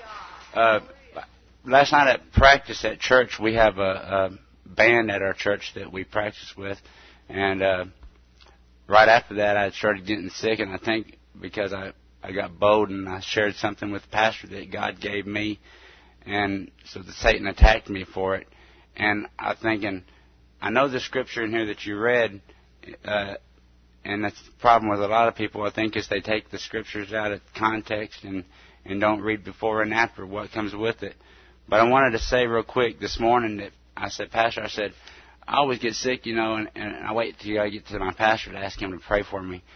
Uh, because I didn't, I tried praying for myself and it was like Satan was saying, man, you're being so selfish. You're praying for yourself and all the other people's needs that they have. And Pastor said when I got here today, he said, uh, read James five uh, thirteen, and and you read 14, 15, and 16. But 13 says that I didn't really have to wait for my pastor. It says, if anyone among you is suffering, let him pray. Amen. So credit to God. Thank God. Amen. Yeah, absolutely, absolutely, absolutely. You can pray for yourself. Yeah, absolutely. Glory to God. Randy's one, of my, Randy's one of my new friends. Suzanne's one of my old friends. You're my new friend too. But I want to talk about how the goodness of God. He is so awesome. And I, when he tried to take, when the devil tried to take me out with a heart attack, I decided then and there I was going to live and not die, and declare the glory of God. So, um, my our friend Wanda gave me the tapes, one of your tapes, and I, I set it on the coffee table. Did not listen to it for a while. Then I finally did, And I thought, man, that's a hard teaching. I, yeah, is what I wanted to say. That's a hard teaching. And I believed in healing. I teach it on on television, but uh, I just Lord told me to keep after, listen to those tapes, so I did. And um, I've been I've been listening to a lot of them, every one of them. I, I get more information, more confirmation. But last night, I actually went to see Brother Thurman yesterday and uh, talked about some personal issues. But um, I thought, well, I just won't. Well, I won't listen to a tape tonight. I'm just gonna. I'll turn TV on. There's got to be something that's okay to watch. Wrong. The movie I started watching was just just not the thing to be watching. So I thought, click, popped a tape in. I was listening to Love the Excellent Way. And I, I, I watched it and it was really good. It's an old one from year 2000. And I'm watching it, it's good. But I'm getting tired. I thought, you know, I'll just turn it off. I'm going to go to this meeting tomorrow and I just saw him today. I, I would try to, I would try to turn off and I'm sitting on the edge of my couch. You know, I'm going to turn this off. I'm going to turn this and God said, keep watching, keep watching. So I'm keeping watching, and then I'm just about to turn off. Then you get to the part where you're talking about all these family curses that we talked about a little bit yesterday, and he's telling me on this tape, Brother Thurman telling me, on the, or Jesus, you know, God through Thurman telling me to forgive these old these people that's in your family that you, that have caused these curses. You pray for their forgiveness. You forgive them, and it'll help work out the issue about those old curses. I thought, well, that's good. But well, now I can turn it off. God said, keep, keep listening, keep watching. So I did, and I finally gets to a part where I've never heard anybody else has ever done this. But it's not daily, but almost daily. I kiss this Bible. I hug it. And you talked about that in that script, in that tape. About that, that this is Jesus to us. It's His Word. And I do, I, I hug it up to me. I kiss it because to me, it's like me. I'm kissing Jesus. I'm loving Him, and I, I had never heard anybody else say that, but. I got to the point that the Lord wanted me to hear, hear on that tape, and it's so fabulous. It means so much to me. I mean, I've had times when I have actually had this, not this particular one, but another about, actually in my bed when I needed consoling and needed to feel like God was close. I had that word with me, but it thrilled my soul when I heard you on that tape talk about, you know, kissing your Bible, hugging your Bible, because I do it, and I've never heard. I've heard a lot of ministers, and I've never heard anybody else say that. But that's what the Lord wanted me to keep listening to that tape. Finally, at 11:30, I thought it was the end of the tape, and I stopped watching. But I've got to go back make sure that was the end of the tape. But God is so good; He meets us where we're at. And I've been teaching healing on television on Charter Cable for a year and a half now, and I've studied under some mighty teachers of the Word. And there's nothing against them; they've taught me, but I'm going into a next level of it, and you're helping through your obedience to God is helping me grow in that. And I'm just very excited because God is confirming, just like Dr. Perry Smith up in up in uh, uh, Greenville. You you told me yesterday you taught him so I had no idea, but God is, He's not only brought me to this ministry, God Himself is confirming it back to me. Because God is so good, He wants us to know that we're in the right place in trying to walk out His will. So God is that good. If we'll just step out try to do better, He'll meet us and He'll, He'll confirm it with us. So praise God. I just appreciate this ministry so much. praise the Lord. Praise the Lord. Father, in the name of Jesus, Lord, we want to thank you for this first session. Now, Lord, we ask you to bless us all as we take a 15 minute break. We ask you to bring us back, Lord, in a few minutes, all well and healthy in Jesus' name. Amen. Praise the Lord. Okay. So anyway, take a break, and if if you want to give a don't, oh yeah, I forgot to do that. We'll do it when they come back, honey. I forgot to. We normally take an offering right now, but we'll do it when y'all come back, or you know, I forgot it. But anyway, we'll do it later.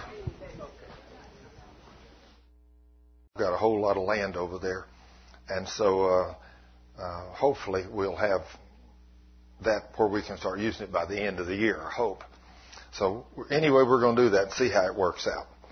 So the Lord's bringing us in the resources slowly but surely to do that, and just as soon as I get enough money uh, together to do that and pay for it, uh, we're going to start. So anyway, now then, we're going to talk about a few things uh, for a few minutes here. Uh, some of the scriptures the Lord promised under the old covenant what He would do if you obey. Now then, this I've come to realize that if you obey, And number one is obey Him in putting Him first. Now, even in the church, if you don't put Him first, it'll bring sickness and disease upon your life. But if you put God first and you repent of your sins and do what He says, He'll do everything He promised He would do for us as children of God. And just like uh, Randy said there a while ago, it's a wonderful thing to not have a seizure in six months, isn't it? It's a wonderful thing. I think about when he said that, I think about a young man that I ran into in Home Depot the other day, two of them, and they were they had black, uh, t- big heavy T-shirts on with big white crosses on the back said Jesus is Lord. So I thought, I wonder who these guys are. So I ran up and tapped one of them on the back, and I said, "Hey." When I tapped him on the back, the guy turned around like this, and he said, "Thurman Scribner." I said, "Do I know you?" And he said, Well, you may not know me, but he said, I won't never forget you. I said, Well, what did I do for you? He said, You come over to my house five years ago, and I had a five year old son, and he had having seizures two, three a week, sometimes two or three a day. And he said, We repented of our sins. You cast that devil of hell out of my five year old son and said, In five years, he's never had another seizure. He said, I won't never forget you. I said, well, he said, and that's why we're wearing these shirts. That's why this friend and I are out. We're doing things for Jesus because he said that day Jesus became a whole lot more real to us in our life than he'd ever been before. He said, we'd never seen anybody cast out a demon. We'd never seen any results like this. But said, you did something in the invisible realm. We couldn't see. You cast out a demon out of my son. And he said, for five years, he's never had another seizure. Hey, I mean, when you learn who these spirits are, you learn that the devil, the devil is our problem. And you kick them out. And oh, by the way, uh, Mr. Freeman here told me a while ago that at the break that just about the time we prayed, they just called his son, and it's amazing. His son was instantly healed when we prayed. Isn't that wonderful? Isn't God awesome? Does prayer move the hand of God? I'm telling you, isn't it wonderful? See, when you learn to pray in faith, you'll start praying about everything. I love to see God do those kind of things, don't you, Keith? I love to see the King move and do those kind of wonderful things. It's such a blessing. But now then, Father, in the name of Jesus, bless us as we read your word. In Jesus' name, amen. Now then, let's go to Exodus 19. I want to show you a few things in the word about what the Lord says he will do if we obey him it always is based upon our obedience. I mean, it's, it's, it's amazing how I missed these things for so many years, and I didn't know what obedience was. That's the secret. I thought just going to church on Sunday was being obedient. I didn't know that it was a 24-7 deal. Uh, we've learned that now, hadn't we? We're learning 24-7. It says in Moses, Exodus 19, verse 3, Exodus 19:3 And Moses went unto God and the Lord called unto him out of the mountain saying Thus shalt thou say to the house of Jacob and tell the children of Israel You have seen what I did unto the Egyptians and how I bare you on eagle's wings and brought you unto myself. Now therefore if you will obey my voice indeed and keep my covenant, then shall you be a peculiar treasure under me above all people, for all the earth is mine, and you shall be unto me a kingdom, a priest, and a holy nation. These are the words which thou shalt speak unto the children of Israel. Now then, today, as children of God, He has made you and me a nation of kings and priests.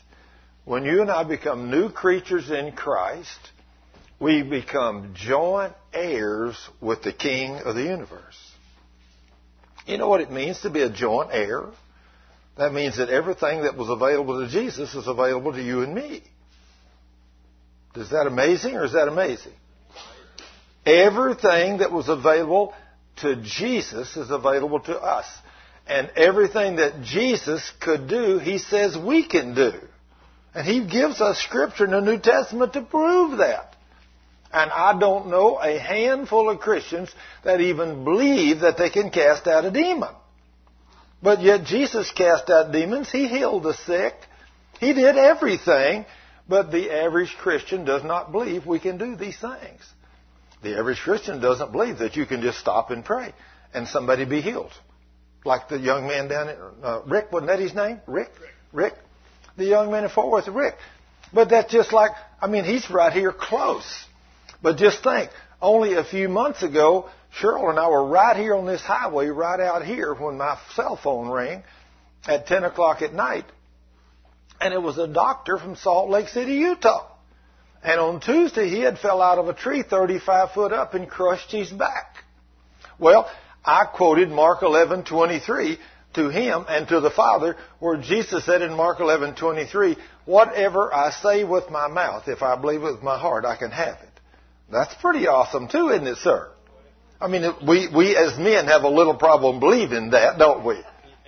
But oh, after all, the King of the universe said that in His Word, and He put that in red. So I said to that man, I said, now the King of the universe, which his name is Jesus, he made me and you a promise. He said, in his word, whatever I say with my mouth, if I believe with my heart, I can have it. So I said, in the name of Jesus, Father, I ask you to heal and restore and do a supernatural healing on Dr. Gary's back.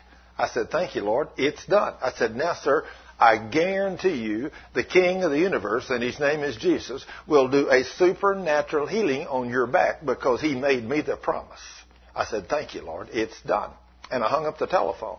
And God instantly healed that man's broken back over the telephone. Dr. Gary Young from Salt Lake City, Utah. The next day, he flew Cheryl and I out there, paid our expenses, took us out there and, and put us up in his big, beautiful four-level home and kept us two days and let us teach the Word of God to all the people that his friends, relatives, employees, and everything else, and all of them were Mormons. Isn't that amazing? But the Mormons told me they had never seen a miracle, never seen a healing in the Mormon church in a hundred years of recorded history. But I told them the name of Jesus Christ, the King of Kings, the one of this Bible, not the one of the Mormon Bible, was the one that healed this man. And so I didn't come with enticing words, but I come with a demonstration of the Spirit's power that the Jesus of this book is the King of Kings and Lord of Lords. Isn't that awesome? That he still does miracles. Can you imagine? Here I'm on the phone. I mean, Rick, he wasn't very far away. But Dr. Gary, he was a thousand miles away. Jesus still heard and healed that man's broken back up there. Can you imagine a man with a broken back since Tuesday and it's Sunday night, and he's laying in bed in excruciating pain, and we pray the prayer of faith for him, and his pain instantly goes away, and so he scoots over to the edge of the bed, gets up, and stands up with no pain, he kind of bends a little, no pain. He kind of bends over a little with no pain. Then he walks up the stairs and back down with no pain. Then he reaches down, picks up his 17 month old son and runs up the stairs and back down. And then he starts running and telling everybody that works for him all around the place, I'm healed. And they all know he's been down with his back since Tuesday. And they're all wondering, Dr. Gary, how can you do this? Well, it, by prayer in the name of Jesus, how he did this. Now see, we don't believe that Jesus will do what he said in Mark 11:23. That's such an awesome statement. Jesus said, "Whatever you say with your mouth, if you believe it with your heart, it will happen. You'll do have whatever you say.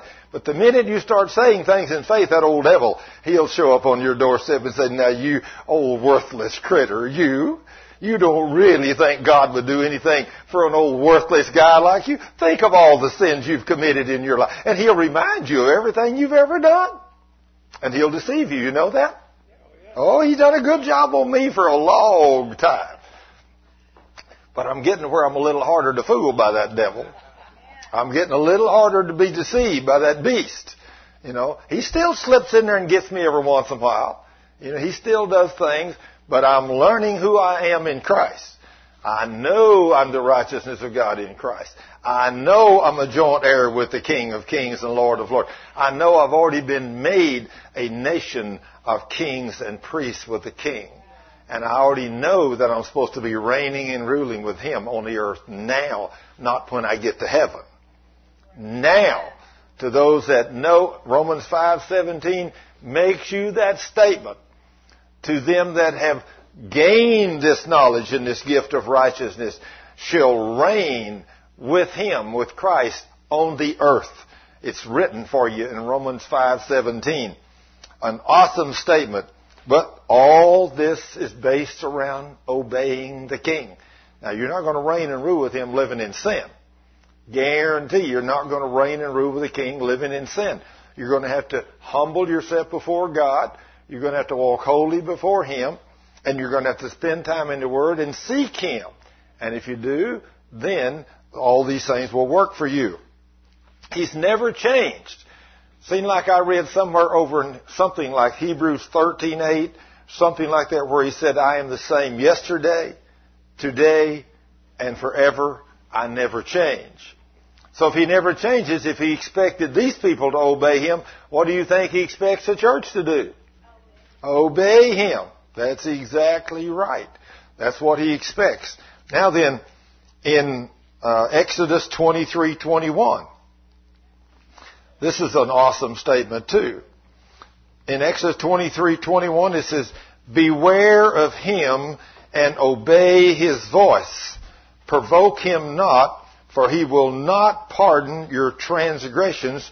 For my name is in him. Now he's talking about his angel that he's sending with you. So you definitely don't want to make your angel mad.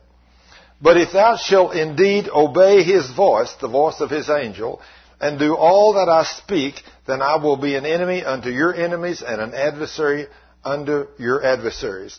And mine angel shall go before you and bring you into the Amorites and the Hittites and all these other places, and I will cut them off. You shall not bow down to their gods, nor serve them nor do after their works, but you shall utterly overthrow them and quiet break down their images. And you shall serve the Lord your God, and he shall bless your bread and your water, and I will take sickness away from the midst of thee. Isn't that awesome? There shall nothing cast their young, nor be barren in the land the number of your days I will fulfill. Now, I like that covenant. That's even under the law. That if we'll obey Him, He will take sickness away from the midst of us. And we won't have any. Just think. What does that tell us about every metroplex you go to? There is numerous hospitals there and numerous hospitals being built. They're either building them or adding on to them everywhere you go. I mean, even up here in the little town of Denton, they just got through building a multi-million dollar hospital out on this side of town and a multi-million dollar one on that side of town. Big monsters. And guess what? They're full. They're full of people. Sick people. And all them people. Some of those people are Christians, but some of them are not. But those people that are in those hospitals, most of them have no idea the promises of God. That's just like one night I got really tickled. One of the gentlemen that was a few years older than me, he was a good friend of mine up here in Justin Baptist Church. He came, he didn't know these promises. I mean, he went with me one day and we drove, oh, oh, I don't know, a couple hours somewhere and back, and all I did is talk about the Word of God. When we got back, I mean, he was on fire. He said, Thurman, all them scriptures you've been quoting all day, could you write them down and give them to me? I said, sure, I've got them wrote down. But I said, you need to get in the Word and learn them for yourself. That's the way I learned them. You know? Well, I give him the scriptures, but he didn't learn them. He didn't read them. You know, maybe he read them. I don't know, but he didn't go, he wasn't diligent about it because he didn't hide them in his heart. Because it wasn't long after that one somebody some Sunday somebody told me said you know so and so's down in some hospital in Fort Worth and he's uh, got uh, pneumonia or whatever. I said, well, gee, I guess I better go down there and pray for him. So I think it's the next afternoon, Monday afternoon, I go down there. And of course, uh, he's a senior like I was, maybe only a couple, two three years older than me, and he was down in that hospital. Of course, a lot of the senior friends, men and women, were all down there standing around drinking coffee, talking. I walked in. I stood there a few minutes and I listened to them. There ain't nobody praying. They're just standing around talking, drinking coffee. So I walked right through the midst of them and I walked over and laid my hands on him. I said, I forgive your sins. In the name of Jesus, you devil of hell, I command you to come out of him. Now be healed in the name of Jesus. Because it's written in Mark 16, 17, and 18. I said, you'll be out of here nothing flat. And I just walked right back through the middle. They're all looking for what kind of deal is this? Next afternoon, he was released from the hospital. Isn't that amazing? Jesus tells you to go in. He said, get them to repent of their sins, lay your hands on them, rebuke the devil, and heal them in His name. Is that what He said? So you don't have to do a lot of praying. All you got to do is just go in, lay your hands on them, get them to rebuke, repent of their sins. When they repent of their sins, and you rebuke the devil, and then just say, be healed in the name of Jesus. That's really all you got to do. Rebuke the devil and thank the Lord that He healed us. That's really all you got to do. I mean, but you know, if you don't know these promises, whenever you sin and sickness and disease starts coming upon you, and see, the devil, he will come in years before, and then he'll start, he may start manifesting in some ways right then, but it may be six months later or a year later, and he may continue to make you a little bit sicker, or feel a little worse and a little worse, and he may continue on and continue on. It may happen five, ten, fifteen years because of a sin you've done way back yonder that you never repented of. So whenever you do start coming down with something, you don't realize it was sin, but it was sin. So you need to make sure all your sins are repented of every day. Make sure that you don't have any. So if you do, that devil's got legal right. But if you got every sin repented of and he tries to come upon you and do something to you, then you can just say, Oh no, devil. No, no. In the name of Jesus, get out. Just like Jan gave her testimony a while ago.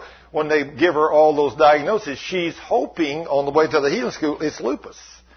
But after healing school, she ain't buying that hoping stuff. ain't going there. I ain't, I ain't hoping I got lupus. I don't have nothing. You devil of hell in the name of Jesus, you get out of my life. And today, she's here totally healed. Now, which way do you want to have it? You want to have the abundant life the divine health, or you want to walk in sickness and disease? Well, I think we got the answer to that, don't we? We want divine health. That's exactly right. Well, there's a price that has been paid for that divine health, but you're going to have to pay that price too. You're going to have to walk in obedience to the Word to get there. Because when you're living in sin, you've got the door wide open to the devil, and there's all kinds of scriptures that says that you will be injured, you'll be cut off, you'll be killed. All kinds of things will happen to you when you're wicked, when you're not doing what God says. So, wow. But anyway, this scripture is something uh, to think about here. The Lord will do all these wonderful things for us. And this was under the old covenant. Then he says in Deuteronomy 12, Deuteronomy 12. This is just so clear the way the Lord presented this in Deuteronomy 12:27. 12:27. He said in Deuteronomy 12:27, a blessing. Now I like a blessing. A blessing if you obey. Now see, there it is. A blessing if you obey the commandments of the Lord your God. Now that's not a blessing if you obey your employer although you might get blessed if you if you uh, obey your employer, because most of the time, if you're working for somebody and you don't do what he said, he's going to fire you anyway, right? So you ain't going to get much of a blessing. I mean, I never did work for anybody that I didn't do what they said. If they told me what they wanted done, man, I jumped in there with diligence.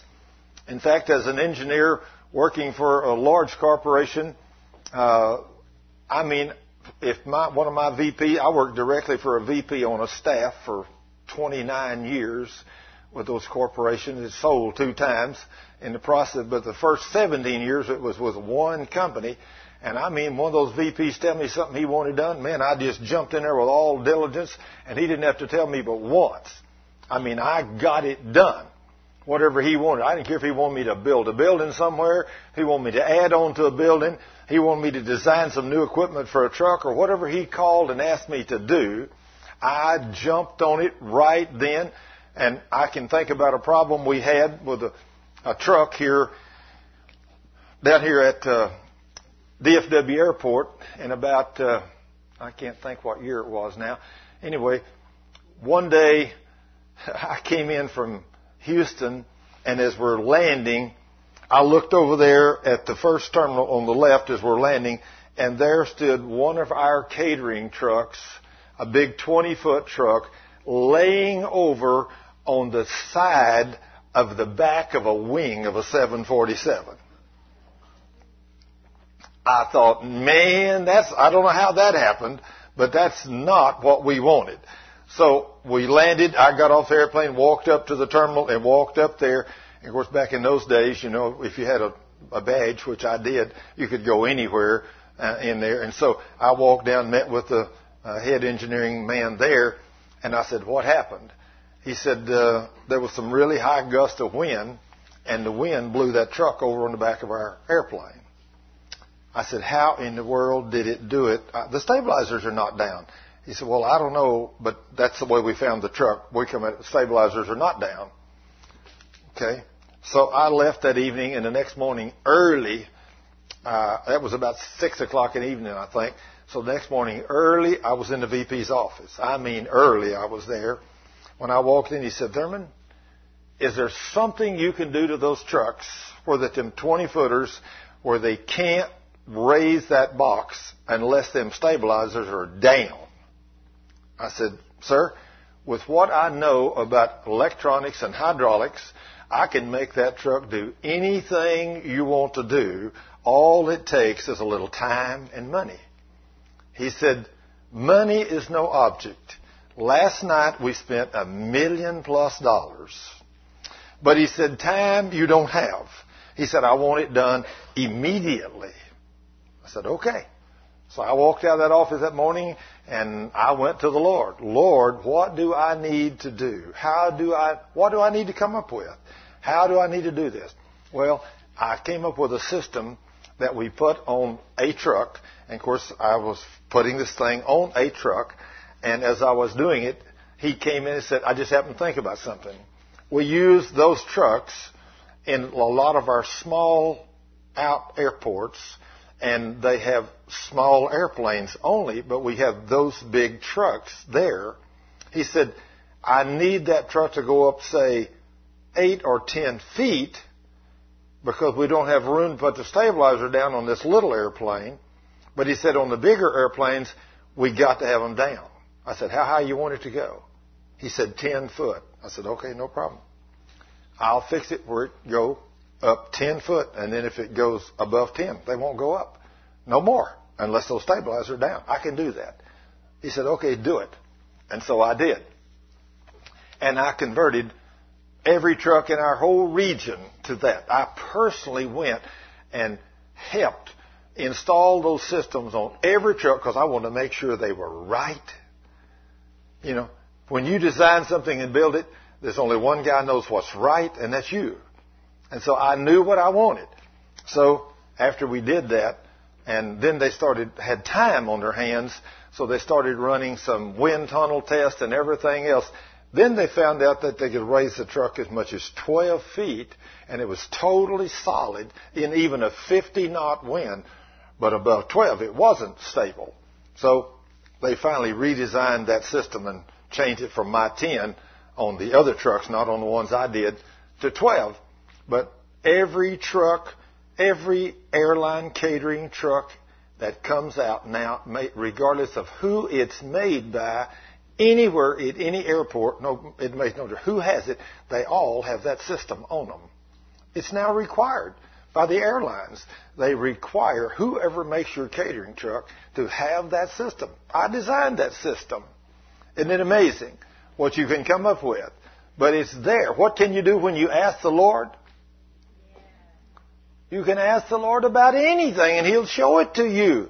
Under the new covenant, He promises these things. He promises under the new covenant, ask the Father in my name anything, and I will do it for you. How many of us believe that? We're getting to where we do, don't we, brother? We're working on it. So what should, when he says do all things in prayer under the new covenant, what do you think he meant? Surely he couldn't mean that, could he? But we haven't believed him, have we? We sure, but we're learning too, right? So when he says do all things in prayer, that's what the king meant. Is that part of obeying him? Sure. If he says do everything in prayer with thanksgiving, you don't ever ask him for nothing without saying, thank you, Lord, for my answer. He said, oh, there's that little part I was waiting on. You don't just go out here and ask the Lord for something without thanksgiving. He just virtually never answers your prayer like that. But when you ask Him for it and then thank Him for doing it, then He'll do it. You worship and praise Him. Well, I mean, I, I couldn't even tell you today all the wonderful things I've got to see God do and the miracles and, and that I've seen as I built building designed equipment for trucks and buildings and everything else, boiler rooms, everything, you name it. I have prayed over everything all throughout my engineering life, and I have seen the Lord speak to me audibly, show me things, show me wiring diagrams, explain to me how things work because I've asked Him and sought Him. Uh, and all of a sudden, you may just, all, all the knowledge will just come to you. You just know how to do it. I mean, you ask for something, you're walking down the road, and all of a sudden, bam, it hits you. You know how to do it. Where do you think it came from? From the Lord, sure. You know, from the Lord. And you know what you need to do? This is what a lot of people do. You pray about something like that and it comes to you an hour later and they say, Oh Lord, that's okay. I just thought of it myself. no, no, no, no. You didn't just think of it yourself. You do that a couple of times, it's going, it's not going to do you much good to pray after that. Oh, he, I'm, I'll tell you the little joke about these two scientists that said, God, we don't need you no more. We've learned how to clone a man. We can make a man from dirt just like you did. God says, okay. If you can't, go ahead. Be my guest. And so they go out there and they scoop up a spoonful of dirt. He said, what are you guys doing? They said, well, we're going to show you we can make a man from dirt just like you did. He said, oh, no, no. That's my dirt. You make your own dirt. And then you start from there, just like I did. See, they're not near as smart as they thought they were. Now they got to make dirt, and they don't know how to do that. I guarantee you. So, God's smart, isn't He? He made the dirt, and He gave it to us. And you know, the other day I'm driving down the road, and we Cheryl had just went out and bought some green and uh, luscious uh, purple grapes and I had a hand little deal full. I'm eating them driving down the road, and I'd eat one of them. I said, Lord, thank you for this. You sure do good work with dirt. I said, Lord, that dirt, how you can take that dirt and that water and you can turn it into this luscious thing that tastes so great is beyond my imagination. But Lord, I, every time I put one in my mouth, I say, Lord, thank you for this beautiful grape. You sure do good work with dirt. Isn't it amazing what he can do with dirt? Everything comes from dirt. I don't care what it is. It all comes from dirt. You came from dirt. You know, everything comes from dirt. So it's amazing what God can do. But in Deuteronomy 12:27, he says, "A blessing if you obey the commandments of the Lord your God, which I command you this day." And verse 28, "And a curse if you will not obey the commandments of the Lord your God." Pretty clear, isn't it? So he, he speaks it a curse if you don't obey, and a blessing if you do.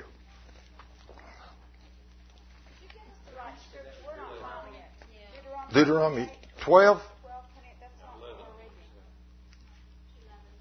What did I do? Write the wrong number down?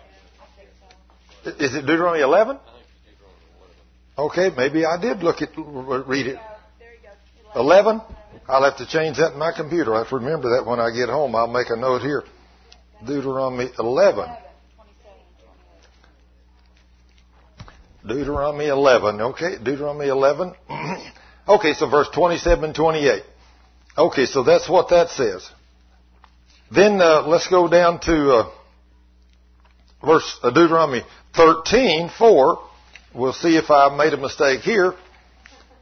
Deuteronomy 13:4, it's my, if I got this in the right place, it says, you shall walk after the Lord your God. That's it? Okay, thank goodness I didn't make a mistake there. You, now you notice he said, you shall walk after the Lord. Not if you want to. You shall walk after the Lord your God and fear him and keep his commandments and obey his voice. And you shall serve him and cleave unto him. Now then, it's, that's a commandment that God's giving mankind to walk with Him and fear Him and love Him and be obedient to obey Him. People say, well, if I could hear God's voice, I would obey Him. Let me tell you, anybody can hear God's voice anytime you want to. All you got to do is open the Word of God and read it out loud. That is God talking to you. Is that true? The Word of God is God, right? So if you want to hear God's voice, you can, and I, will to say it's wonderful when the Lord speaks to you in an audible voice. And I have heard that voice so many wonderful times. It's so, so wonderful to have heard that voice. But we can hear God speaking to us because His voice is the Word of God. And all we got to do is open the book and read it. And when we do, and then obey what He says, that's all we need to hear. So He'll do that. And then I'm going to read to you in Deuteronomy 21, verse 18, 19, and 20 and 21 what they used to do to a son that would not obey God. Now, some people would think this is a little harsh. Uh, in fact, uh, uh, one of the ladies was telling me a while ago uh, that uh, uh, I think it was her son-in-law or something didn't want her daughter to come. I won't point you out or nothing because she they had heard one of my tapes and her son-in-law thought I was a little rough because he heard a tape where I had grabbed a woman around the throat and shook her and screamed, devil come out of her. Well, that was my own wife back there that I did that to. And I've said that many a time. A lot of people would think that, you know, that if they'd have walked in on me and Cheryl when she walked in that day, when she walked up, she had 1,200 people to sing to that night, her and her daughter and her band. And they'd paid a lot of money for her to sing. And she walks in the middle of the afternoon, got to start about seven. She walks in at the middle of the afternoon, barely whisper, say, honey, you got to pray for me. Something wrong with my throat. She could just barely whisper. Well, I know that's a demon. So I reached up and grabbed her around the throat and shook her real good three or four times and screamed, You devil of hell, come out of her in the name of Jesus. And then I turned her loose and I said, Now talk to me and she could talk perfectly clear and normal. She went that night and she sang to 1,200 people, never missed a lick. But I said, a lot of Christians that have walked in and seen me, that if they kill that guy, he's killing his wife. No, I was killing that demon. That's what I was doing. I was casting out that demon. And sometimes you have to get violent with demons. But that's just the way the Lord moved on my heart. I mean, she, when she walked up and said that, I just reached up and grabbed her around the throat. I mean, just shook her real good about three or four times. Said, "Come out of her, you devil of hell, in the name of Jesus!" Bam! He left, and she was instantly set free. It's not the normal thing happens in a normal Baptist church on Sunday. I'll say that. But I didn't learn these things in church. I learned them reading the Word. And God, He's awesome. But I'm going to show you what happens to a disobedient son when a son is disobedient and does not obey God under the law. Now look at what it says in Deuteronomy 21:18. If a man has a stubborn and rebellious son, which shall not obey the voice of his father, or the voice of his mother, and that when they have chastened him, will not hearken unto them. Now just think, this is just a son to his father on earth. That, that's not, this is thinking that we're children, and when our Father tells us that we are rebellious and stubborn, woo, so let's listen to what He gives us an example here, just to, on earth.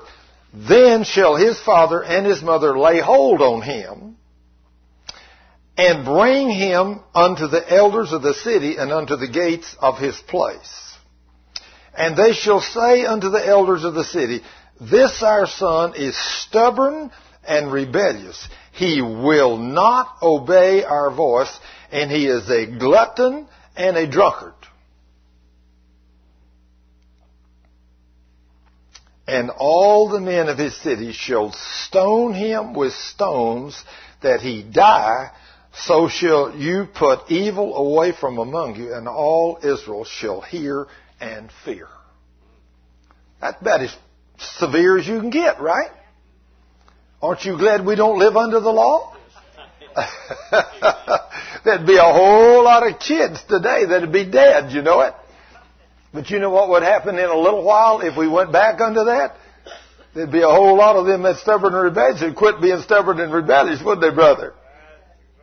That's exactly right. We've made things too easy for so many people. And I tell you, it's amazing when people know there is a consequence to sin. I mean, just like I was talking to a lady just this week, and we're talking about what happens whenever children disobey and they go out and get drunk and how we have to go bail them out of jail. And I said, you know, I found out the best thing you can do if one of them gets drunk and go to jail, just let him pay his price. Leave him in there. Because you go bail him out, he's going to go do it again. I said, just leave him in there. If he has to sit in there 60 days, six months, or six years, he will learn his lesson. I mean, you got a whole lot of time to think sitting in prison, you know it? Have you ever left one there? Yes, absolutely. I'm talking out of experience. Guarantee. Guarantee. My son-in-law. I went and bailed him out the first time. Second time, I said no. And the third time, I said, that's it. You're serving your prison sentence. He stayed eight, nine months in jail. The other day he come to see me. He's a totally different man. Totally different man. He said, Thurman, I got to sitting there thinking, is this the way I want to spend my life? He said, this is a waste of my life. And so he has quit drinking. He's been out three months. He hadn't had a drop to drink all the time he was in prison. And since he got out, and he's doing no drugs no more. And I did, I told him the time before. I said, you know, I didn't plan to personalize this message, but since it happened, I'll personalize it. It happened to me, to my son-in-law. But I told him after the first time, I said, you go back, you get drunk again, and they catch you. I said, in fact, if you get drunk and I see you, I'm going to turn you in personally. I said, I got a, had a sister who got killed because of people like you. Guarantee. I said, I will turn you in. But I didn't have to. He got caught anyway. And he went to jail. And he stayed nine months. And then he realized what he was doing. And when he got out this time, he has been straight ever since.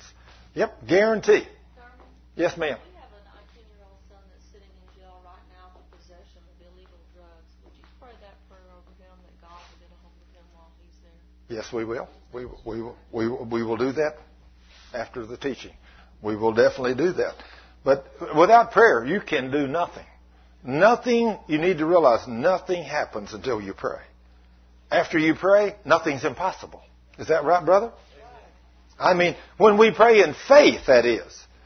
When we call a king in remembrance of his promises, I mean, I think about, I think about the people. I could not even tell you today, I can't even remember all the people I prayed for over the telephones and the mighty miracles of God I've seen happen all over this country. About the hundreds I've seen them. I mean, I'm talking about miracles. I mean, I'm talking about people with broken backs or twisted spines or withered hands or whatever that I prayed for over the telephone that were instantly healed. Wow. And just like you said, Brother Freeman, the church is supposed to be doing this. This ain't supposed to be a Thurman Scrivener deal. This is supposed to be the church. And there's a few other men doing it besides me, I guarantee you. There's a few of them believing God. But what a shame. We ought to all be believing God. And then we'd make a change. Then the people that's outside the church would say, hey, this bunch of people down here, they're different. We need to know what they got. They're walking in divine health. They don't ever get sick. They go to hospitals and lay hands on people that are sick and they get well. And then those people come down, they join the church, and they don't ever get sick no more. That's where we're supposed to be living. That's right. That's where the children of God are supposed to be living. So, but we got to change our ways to get there.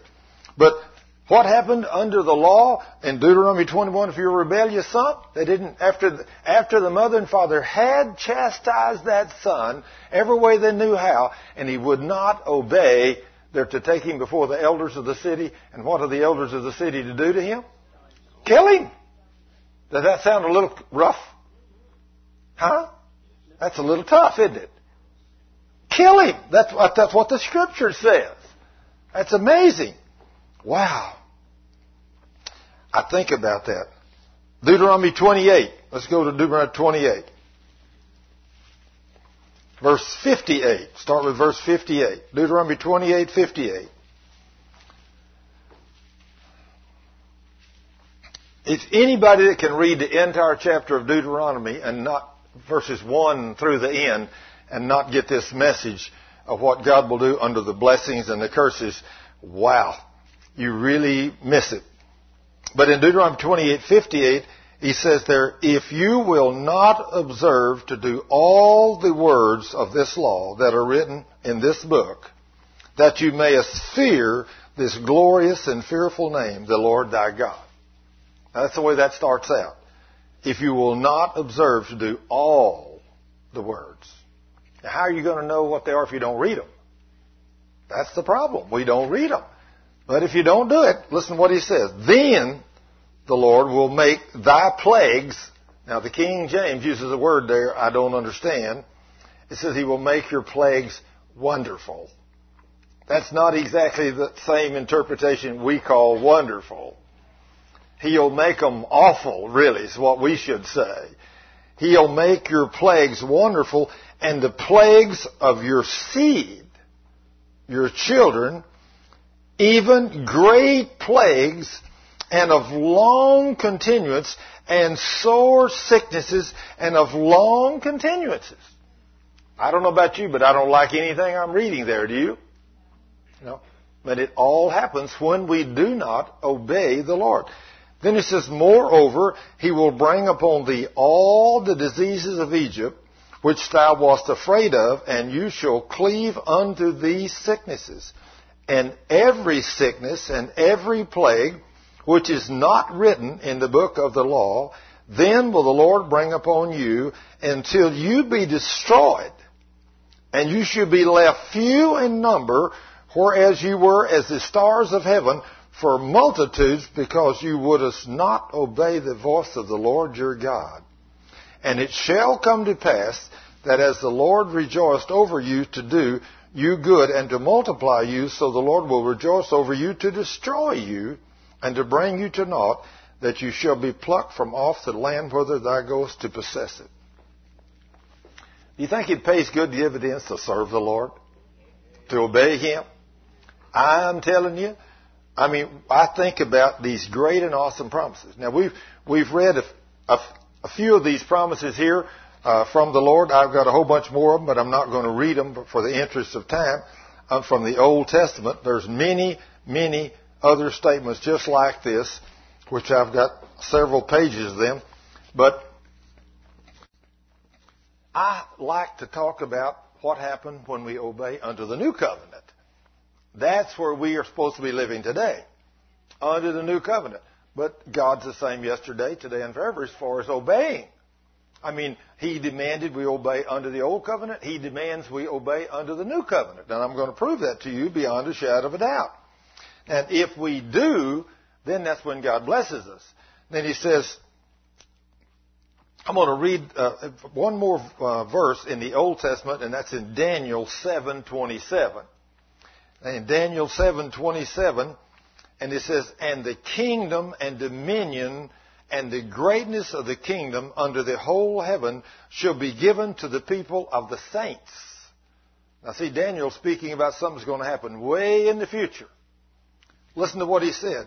And the kingdom and dominion, in other words, the kingdom of heaven and its dominion, which we had in the beginning, which we lost and we gave to the devil. We lost it. But now Daniel's saying, but the kingdom, the kingdom of heaven and dominion and the greatness of the kingdom under the whole heaven shall be given to the people of the saints of the Most High whose kingdom is an everlasting kingdom, and all dominions shall serve and obey him. Do you realize that Daniel told us way, way in advance, way, way in advance that this dominion and power and authority of the kingdom was going to be given to the saints of the Most High God in the future? Isn't that amazing? It's amazing. And we got some fanning and the rest of you are. Are we okay? Okay. I can't please everybody. I set it up a few degrees and a while ago I had it on 70. I thought I'll keep it cool and some of you at the break said, can you raise the temperature? I'm freezing in here. So I went and I set it up about three or four degrees and now some of you are fatties. okay. Oh goodness. If anybody gets completely uncomfortable, I'll go back in and set it down a couple of degrees. So, you know, but anyway, we'll do the best we can. Oh, okay. So, okay. So, I can't please all of us, can I? That's the way it is. I, re, I remember used to, when I was working as an engineer at one of the places, I designed a big computer room upstairs, and the air conditioning ducts, I, I knew these ladies that worked there, so I designed the ducts for these first two girls. I knew they were always hot. They had to have the air blown right on them. And this other little girl, she sat on the far side, and I put her as far away from the ducts as I could and I used to come in in the winter, in the spring or in the fall, and these two girls would have the air conditioner blowing full bore over here all on them, and this girl down here would have a sweater on and an electric heater under her desk, have it plugged in. I thought, man, there ain't no way I can keep, ain't no way in the world I can please all these girls. But first of all, these girls had not learned to speak to their bodies.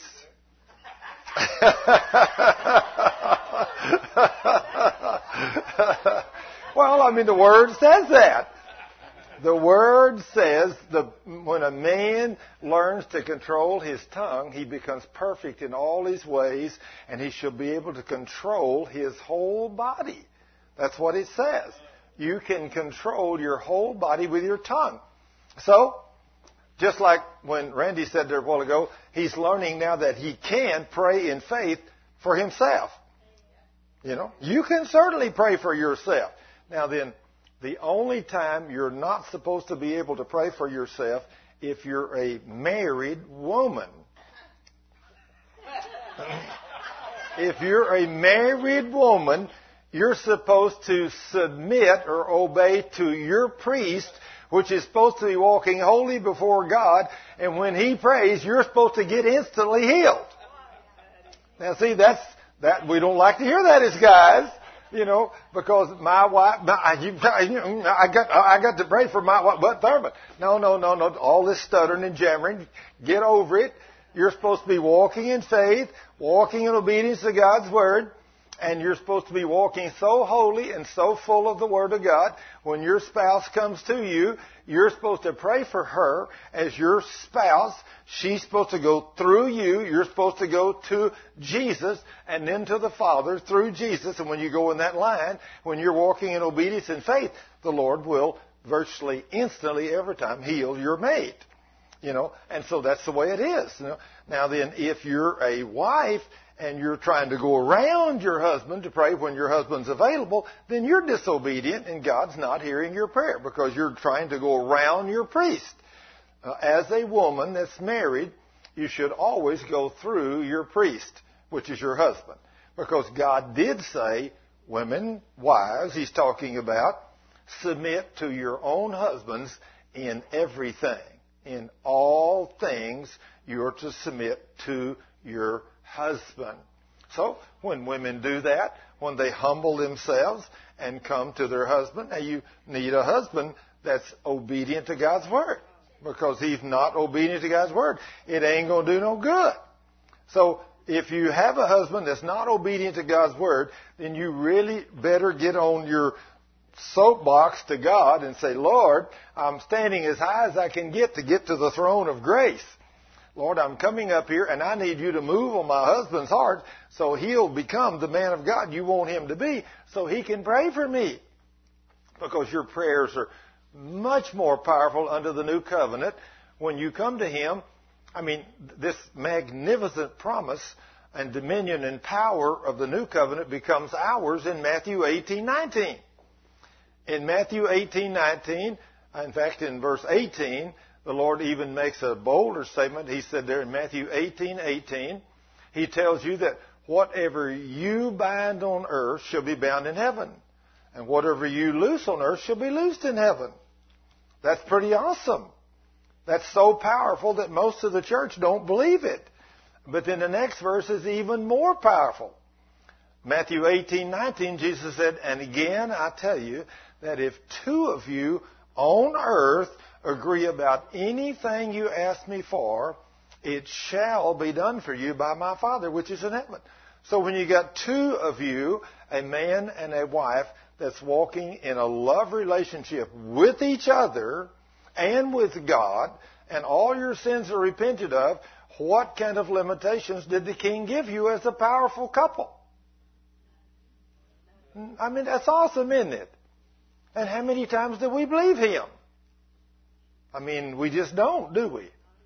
Not enough. But I mean, is that written in the Word? Amen. Don't you think it's time we start using that? Amen. I mean, I do. I mean, Cheryl and I use that all the time.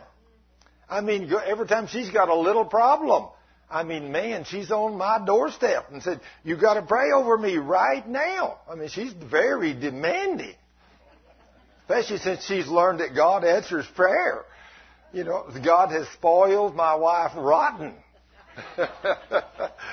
if she don't get healed instantly, you know what she says? If she's still got the same problem tomorrow, she says, did you sin somewhere? What's your problem? Why didn't God hear your prayer? Uh, JC, she's right on my case. Amen. He spoiled her too much. So. Amen.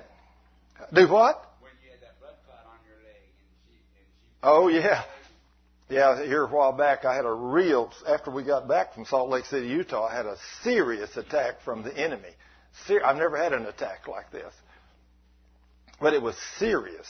I mean, my whole left leg began from just below the knee down, just started burning like fire one Sunday night after church. And so I pulled my boot off and my sock down and I thought, wow. I mean, it had blood. It was, looked like I had blood blisters all over. It was solid red and looked like it had big blood blisters all over. You could touch one, looked like it popped and blood and start running out. I just looked. I said, "You devil of hell, in the name of Jesus!" I said, "You come out of me, go." I said, "It's over." I, you, I just, it's, you're, you're the devil, and you, I know I have power over you. I said, get out in the name of Jesus. So I just thanked the Lord for my healing and put my shoe back, boot back on and everything, and went home that night went to bed. Next morning, about seven o'clock, Cheryl got up to go to the bathroom or something, and I said, oh, honey, while you're up, won't you look at my leg? She said, what's wrong with your leg? I said, well, last night I had a little attack from the enemy. I said, just look at it and see what you think this morning. I really expected it to be healed. But it wasn't. It's just as bad. So when she pulled the cover back, she looked down and she screamed. She reached up and she grabbed my leg. She said, You devil of hell, come out of him in the name of Jesus. I mean, she got violent. Well, I, that day I called in a couple of other prayer warriors, men, but all of us stayed together and stayed on the Word. It took three or four days. In fact, one of the men that come to pray with me was a doctor. He's a he's a uh, he was a veterinarian doctor, but that's a that's a medical doctor, but he's a happened to be a veterinarian doctor. But he came and looked at me, and he said, Thurman, he said, if you were not such a man of faith, I would immediately take you to the hospital for surgery right now. But he said, I know you're not going, are you? I said, absolutely not. I am not going. I said, we're going to get it done by prayer or we ain't going to get it done. And so it took three or four days. He prayed. Another friend of mine came in. He prayed. He anointed me with oil, and and they prayed. And Cheryl prayed over me every day and everything. But after three or four days, I was okay. It all went away. Well, every once in a while, that enemy will attack that leg again. He's done that three or four times. Not near like he did that first time, but I've had two or three little attacks on that leg, and I really think what's caused that. Years ago, years ago, I was standing between two boilers, and a young man blew a big boiler down. And when he blew that boiler down, that 250 degree plus water temperature come gushing out and hit the floor and bounce back and bounce right on my leg.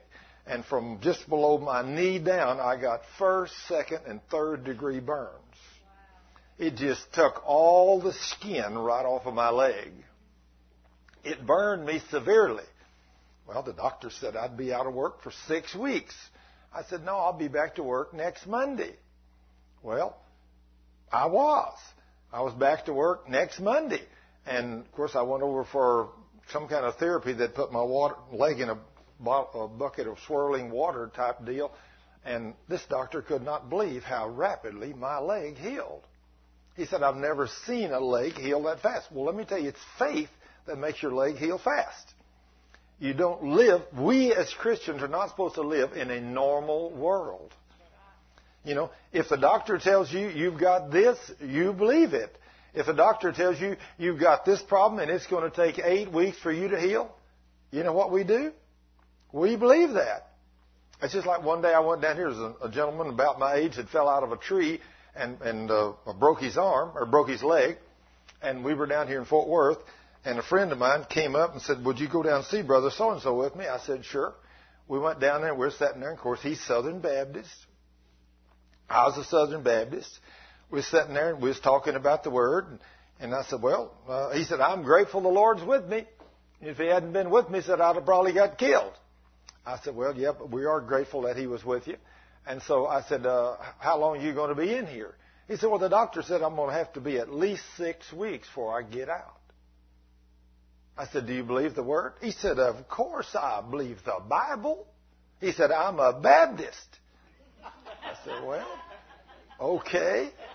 I said, if you really do believe the word, then why don't we turn over to Matthew 18, 19? Let's see what the king said. He said, Thurman, if it's written in that book, I believe it. I said, well, okay, let's see if we do. So he reached over and got his Bible and he flipped over there to Matthew 18, 19. He said, And again I tell you that if two of you on earth agree about anything you ask me for, it shall be done for you by my Father which is in heaven. I said, So are we going to agree for six weeks today? Or are we going to agree for something quicker than that?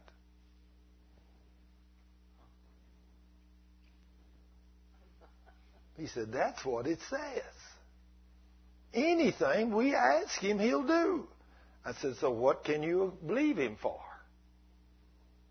Well, he said, good grief, I can believe him for two weeks. I said, hey, Matthew 8, 13, Jesus said, as you have believed, so shall it be done unto you. Matthew 8, 13. As you have believed, so shall it be done unto you. Isn't that amazing? I mean, the centurion soldier, he came over in Matthew 8, and he said, Lord, I got a servant home with a palsy. Will you come and heal him? Jesus said, I'll go heal him. He said, no, no, no, no. I'm not worthy for you to come under my roof. I'm a man under authority. I speak to this servant and that, and they do it. So he said, I know you're a man under authority. You just say the word and I know my servant will be healed. Jesus said, wow, I have not found such great faith in all Israel. He said, As you have believed, so shall it be done unto you. Isn't that amazing? So, we agreed that the Lord would heal him in two weeks. And guess what? He went home in two weeks instead of six. See, that's all the faith he could have. See, he said he believed the word, but he really didn't, did he? He just like the rest of us. You know, just like the rest of us. We believe a little. We're too steeped in the flesh. We don't believe God can do miracles. I mean, give me a break. You know, a broken leg. You think that God could just heal that broken leg? You get up and walk out on it? Or if you can believe it, He can. Guarantee He can. He can do everything you can do, you can think, and then some. He's not limited. But in Daniel 7, he tells us, 27, he's going to give the saints the dominion and power and authority over the kingdom. Wow. And then let's see. Let's go to, while we're there in Matthew 8, let's read a few more of those scriptures in Matthew 8. Let's see what Jesus came doing. Matthew 8, verse 5. And when Jesus was entered into Capernaum, there came unto him a centurion beseeching him. This is the story we just read. And saying, Lord, my servant lies at home with a palsy. And Jesus said, I will come and heal him. I didn't even, I'd already forgotten. That was my next scripture. And then he tells all about that, and he says, uh, of all the things he says, and I am a man under authority, and I know you're a man under authority, and Jesus said, I have found no such great faith not in all Israel. And then Jesus in verse 13 said, Go thy way, and as you have believed, so shall it be done unto you. And his servant was healed in the self same hour. A palsy. Wow. What a God. And then look at verse 16. Just down a little bit. Verse 16. When the evening was come, there was brought unto him many that were possessed with devils. Well, let me tell you, that's still the way it is today. Demons. And he cast out the spirits with his word and healed all that were sick. How many does Jesus want to heal? All that'll believe. Are we glad he's a God that wants to heal us all? All we got to do is have faith and believe. And in verse 17 says, that it might be fulfilled which was spoken by Isaiah the prophet, saying, Himself, Jesus, took our infirmities and bare our sicknesses. Now, Jesus took our infirmities and bare our sicknesses. He doesn't plan for me and you to have them, does he? At least that's the way I understand that. They ain't no use me and him both having to pay this price. If he redeemed me from the curse of the law, ain't no use me and him both being under that curse. If he redeemed me from sin, ain't no use me and him both being in sin. He said, I took your sin so you don't have to sin. Isn't that amazing? I took your sickness so you don't have to be in sickness. But it's clearly written there. Wow. And then in verse 23, and when he was entered into a ship, his disciples followed him, and behold, there arose a great tempest in the sea, insomuch that the ship was covered with the waves, but he was asleep. And his disciples came to him and awoke him, saying, Lord, save us, we perish in this storm. And he said unto them, Why are you so fearful, O you of little faith? I wonder what he'd say to us today. I mean, we don't have to get out in the storm sometimes. We just get out here in a blowing rainstorm and we start shaking. Oh God, how, Lord help me get home in this rainstorm. Hey, you can just pull over and park if you want to. In fact, I was coming back. I'd been out at a three day conference down the other side of Houston here a few years ago. And I say, I forget, what's the next town outside of Houston? Beaumont? Yeah, I think that's where I was at, Beaumont. And so I was driving back and I come up and I got just down here, just a little bit below where the 235 split. Where the, where 35 splits into two. I was still on the single part of 35. And all of a sudden it started raining. And I mean, it started, there was two men with me. And it started raining and, and started raining so hard that, man, I mean, I could not see the road in front of me. So I pulled my car off to the side of the road and stopped. Now then, from what little I could see when it was lighting, there was trucks up in front of me and everything else pulled off the side of the road, so everybody had the same idea I did. Nobody passed. And then all of a sudden it started hailing, hail about marble size hail. And it started bang, bang, bang, bang, bang, hitting the car and everything. I said, that's it, devil. That's it. I said, in the name of Jesus, I said, now guys, I want to tell you, you may have never seen anything like this, but I'll explain to you in a minute what I'm going to do. I said, Satan, in the name of Jesus, you know I know the scripture. So I said, now Luke 10, 19, 20 definitely guarantees that I have power over you and you shall in no wise hurt me and that you have to be subject to me. So I said, in the name of Jesus, Satan, I rebuke you and I command you to not let another hailstone hit my car in the name of Jesus. I said, Thank you, Lord, for giving me power over the devil. Bam. Not another hailstone hit my car, but about three feet from my car, all the way around, it was still falling like crazy. Not a single hailstone was hitting my car. Not one. Them two guys sitting there saying, It's hailing out there, Thurman. I said, I know. But I said, We have dominion and power over the devil. How did you do that? I said, Well, I mean, I just believe the word. I said, Now, Luke 10, 19, and 20 I said, think about this, guys. You might ought to look this up in your Bible to make sure if you don't have this committed to memory that this does say what I say it does. Under the new covenant, this is the promises Jesus has given us, this dominion and power that he promised in the book of Daniel. Luke 10, 19 and 20, Jesus said, Behold, I give unto you power or authority to tread on the devil and his demons. All power is given to you over them. They shall in no wise hurt you.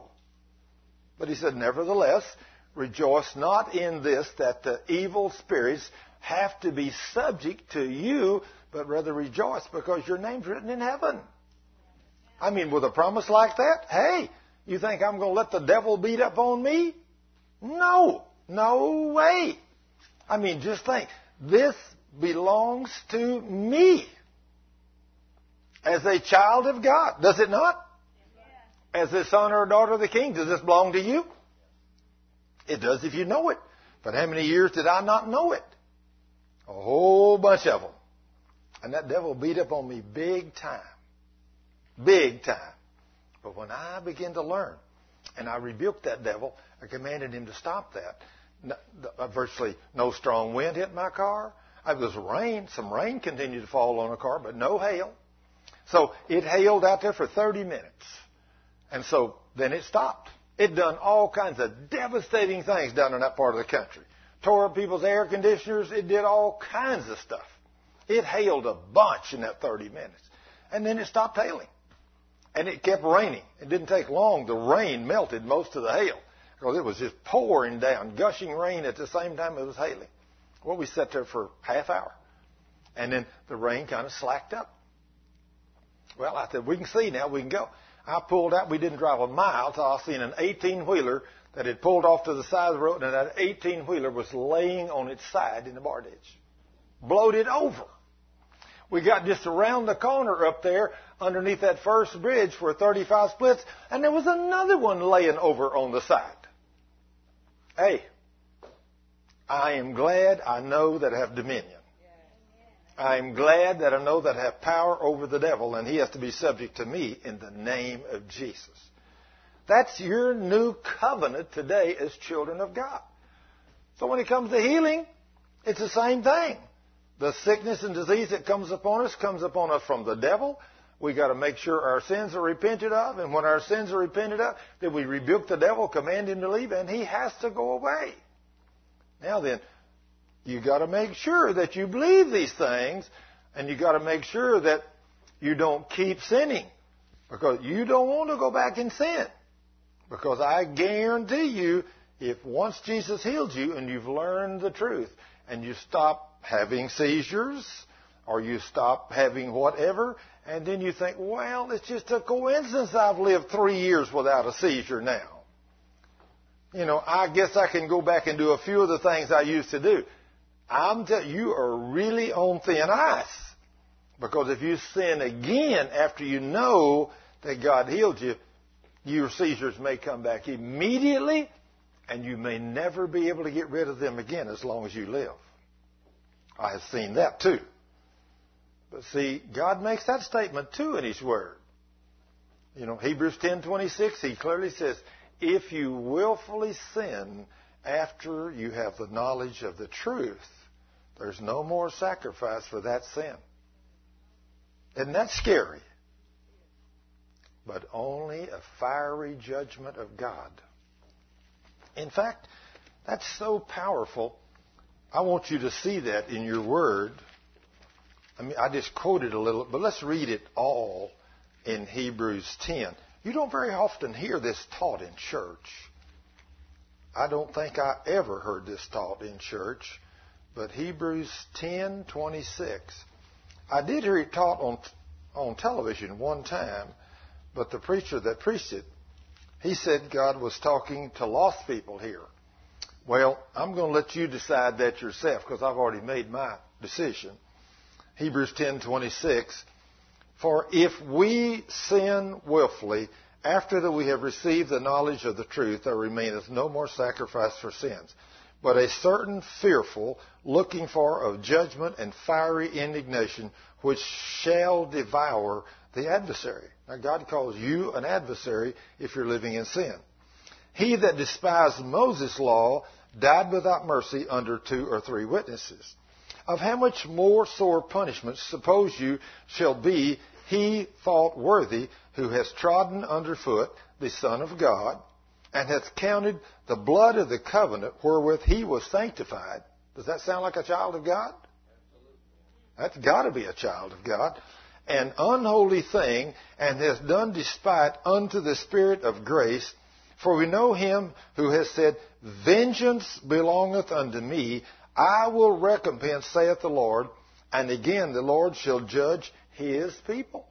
Who do you think he's talking about there? It sounds clear to me, don't it you? Talking about Christians. Hey, if you're a Christian and you know that it's wrong to go out and do something and you do it anyway, I'm telling you, it's like walking across that pond out there when it's frozen over just barely. And you think, maybe I'm going to go out there and skate on the ice. I walk out there here. ah, it's got to be okay. And you run out there about four more steps when you get about water about this deep and you fall right through. Let me tell you, ain't no fun there. I've been there and done that too. You know, don't didn't do that but once. You, you learn next time you get out there, you jump out on the edge real. I mean, really jump on it. I mean, really jump up and down on it, and nothing even moves, nothing cracks or anything. You move out there three or four more feet and jump up and down, and if nothing moves or cracks, you say, "Okay, I got this. It's thick. It's two or three or four inches under here. Now I, I'm okay." In other words, I can walk on water. You know, it's a little solid water, but I can walk. That's the only kind of water I ever walked on, too.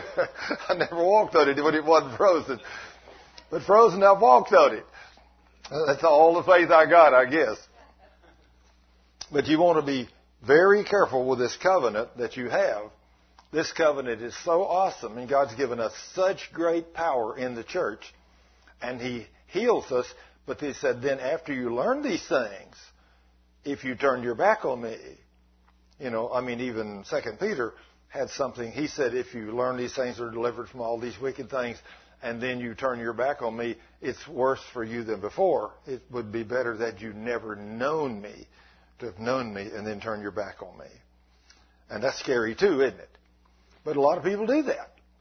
But uh, I don't want to be one of those. But anyway, as the Lord had done what He's doing here, He says, "O ye of little faith." Then he arose and he rebuked the winds and the sea, and there was a great calm. And it says, and, but the men marveled, saying, What manner of man is this that even the winds and the sea obey him? Now see, this is that dominion that Daniel was telling us about that Jesus come to confirm. That this is what we can do as men when we walk holy in obedience to his word. This is the power that's available. So this is why the devil don't want none of us to learn who we are. Because when we learn who we are, Jesus even made an awesome statement in John 14:12. Now, if you don't know John 14:12 by memory, go over there and look at that. That is just a little more than the average Christian can grasp. But what did, what had Jesus just done here in Matthew 8? What had he done to the sea? the winds and the waves? He spoke to them, didn't he? And what did they do? They obeyed him, didn't they? Well, in John 14:12, what did Jesus say in John 14:12 that we can do to anyone that believes in me, Jesus? What did he say we could do? What?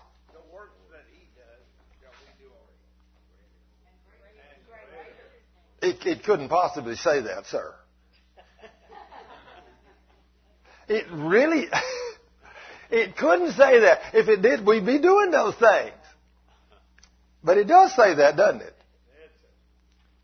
And again, to anybody that believes in me. Well, there must not be very many people believe in Jesus then, right?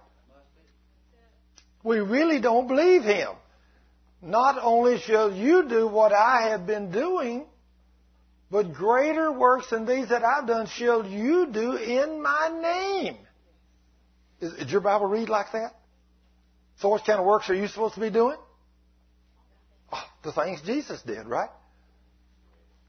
speaking to trees, speaking to mountains, speaking to sickness and disease, speaking to sin. When sin tries to come to you, speak to it. Command it to leave you in the name of Jesus. Don't yield to sin, right? Absolutely not. Walk holy in obedience to God's word. Because he said here, he's, rebuking these guys because they have so little faith. Then after he rose and rebuked the winds, and they said, What manner of man is this?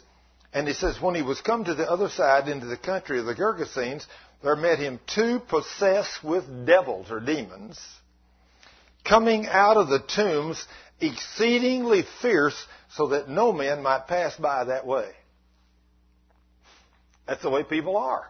Whenever the demons manifest in them, they become exceedingly fierce.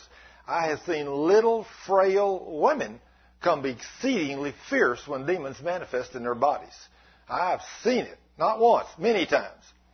I mean, when a demon manifests in your body, you will become exceedingly fierce. Now look, and behold, they cried out, saying, What have we to do with thee, Jesus, thy Son of God? Art thou come hither to torment us before the time? And there was a good way off from them a herd of many swine feeding. So the devils besought him, saying, If you cast us out, let us go away into the herd of swine. And he said unto them, Go.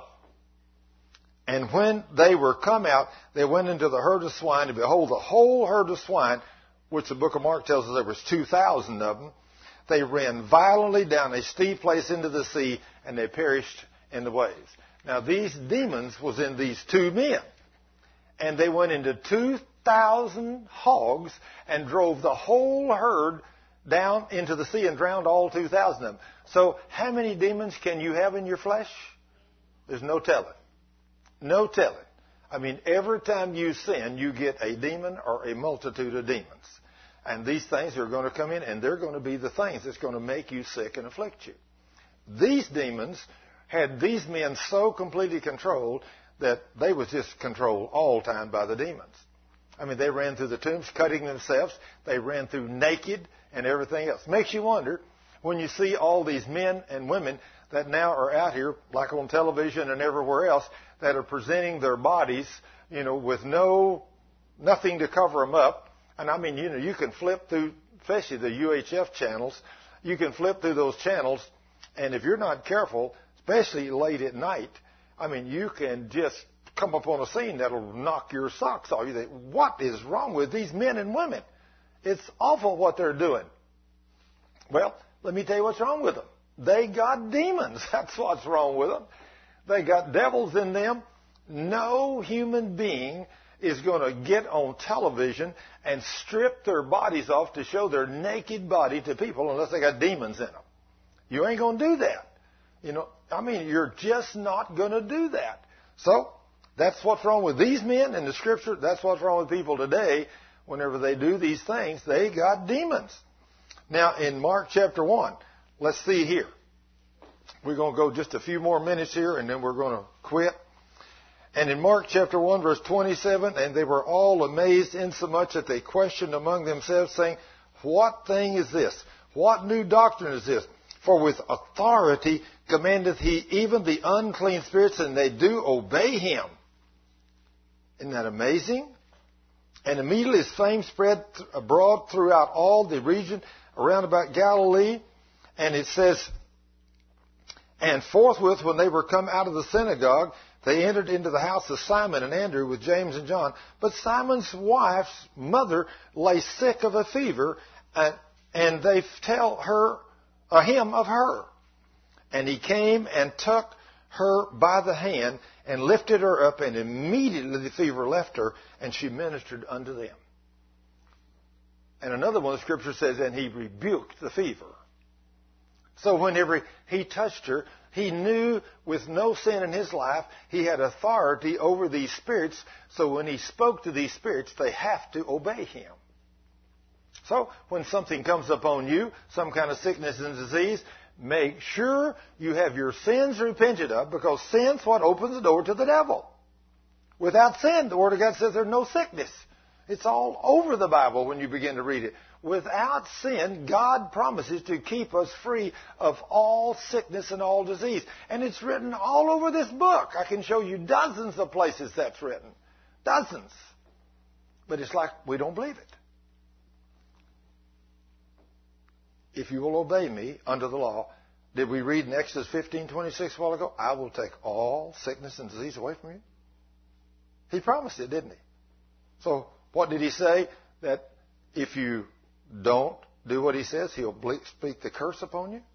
And then he named in Deuteronomy chapter 28, starting with verse 58 and 59, all the sicknesses and the plagues that he'll bring upon you if you're disobedient. And also bring them upon your children, your seed. That's scary, isn't it? To think your children could be made sick because of your sin. That's really scary. That really makes you want to straighten your act up and walk holy before God. No man wants his children to be sick and afflicted. Nobody. I even had a man the other day said, I was begging the Lord to put the, my child's sickness on me. I said, now that's dumb too, because the devil will do it. He'll put it on both of you. I said, you know, you need to rebuke that. You need to ask God to forgive you for that statement. And then we need to get you and your child to repent of all sin. Then we need to drive these devils out in the name of Jesus. So that's what you have to do. And then, and, uh, where we were there after he rebuked that sickness and Simon's mother was healed. It was a fever. And then he says, At evening when the sun did set, they brought unto him all that were diseased and them that were possessed with devils.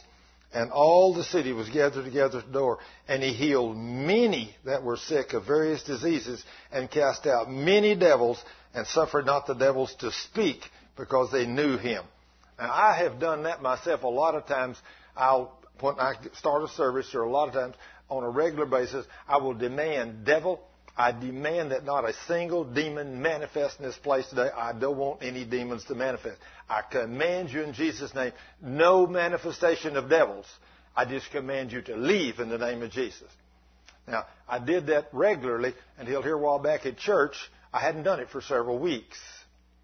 And I didn't know that one of the men that was there prayed that morning, Lord, we hadn't seen a demon manifest in a long time.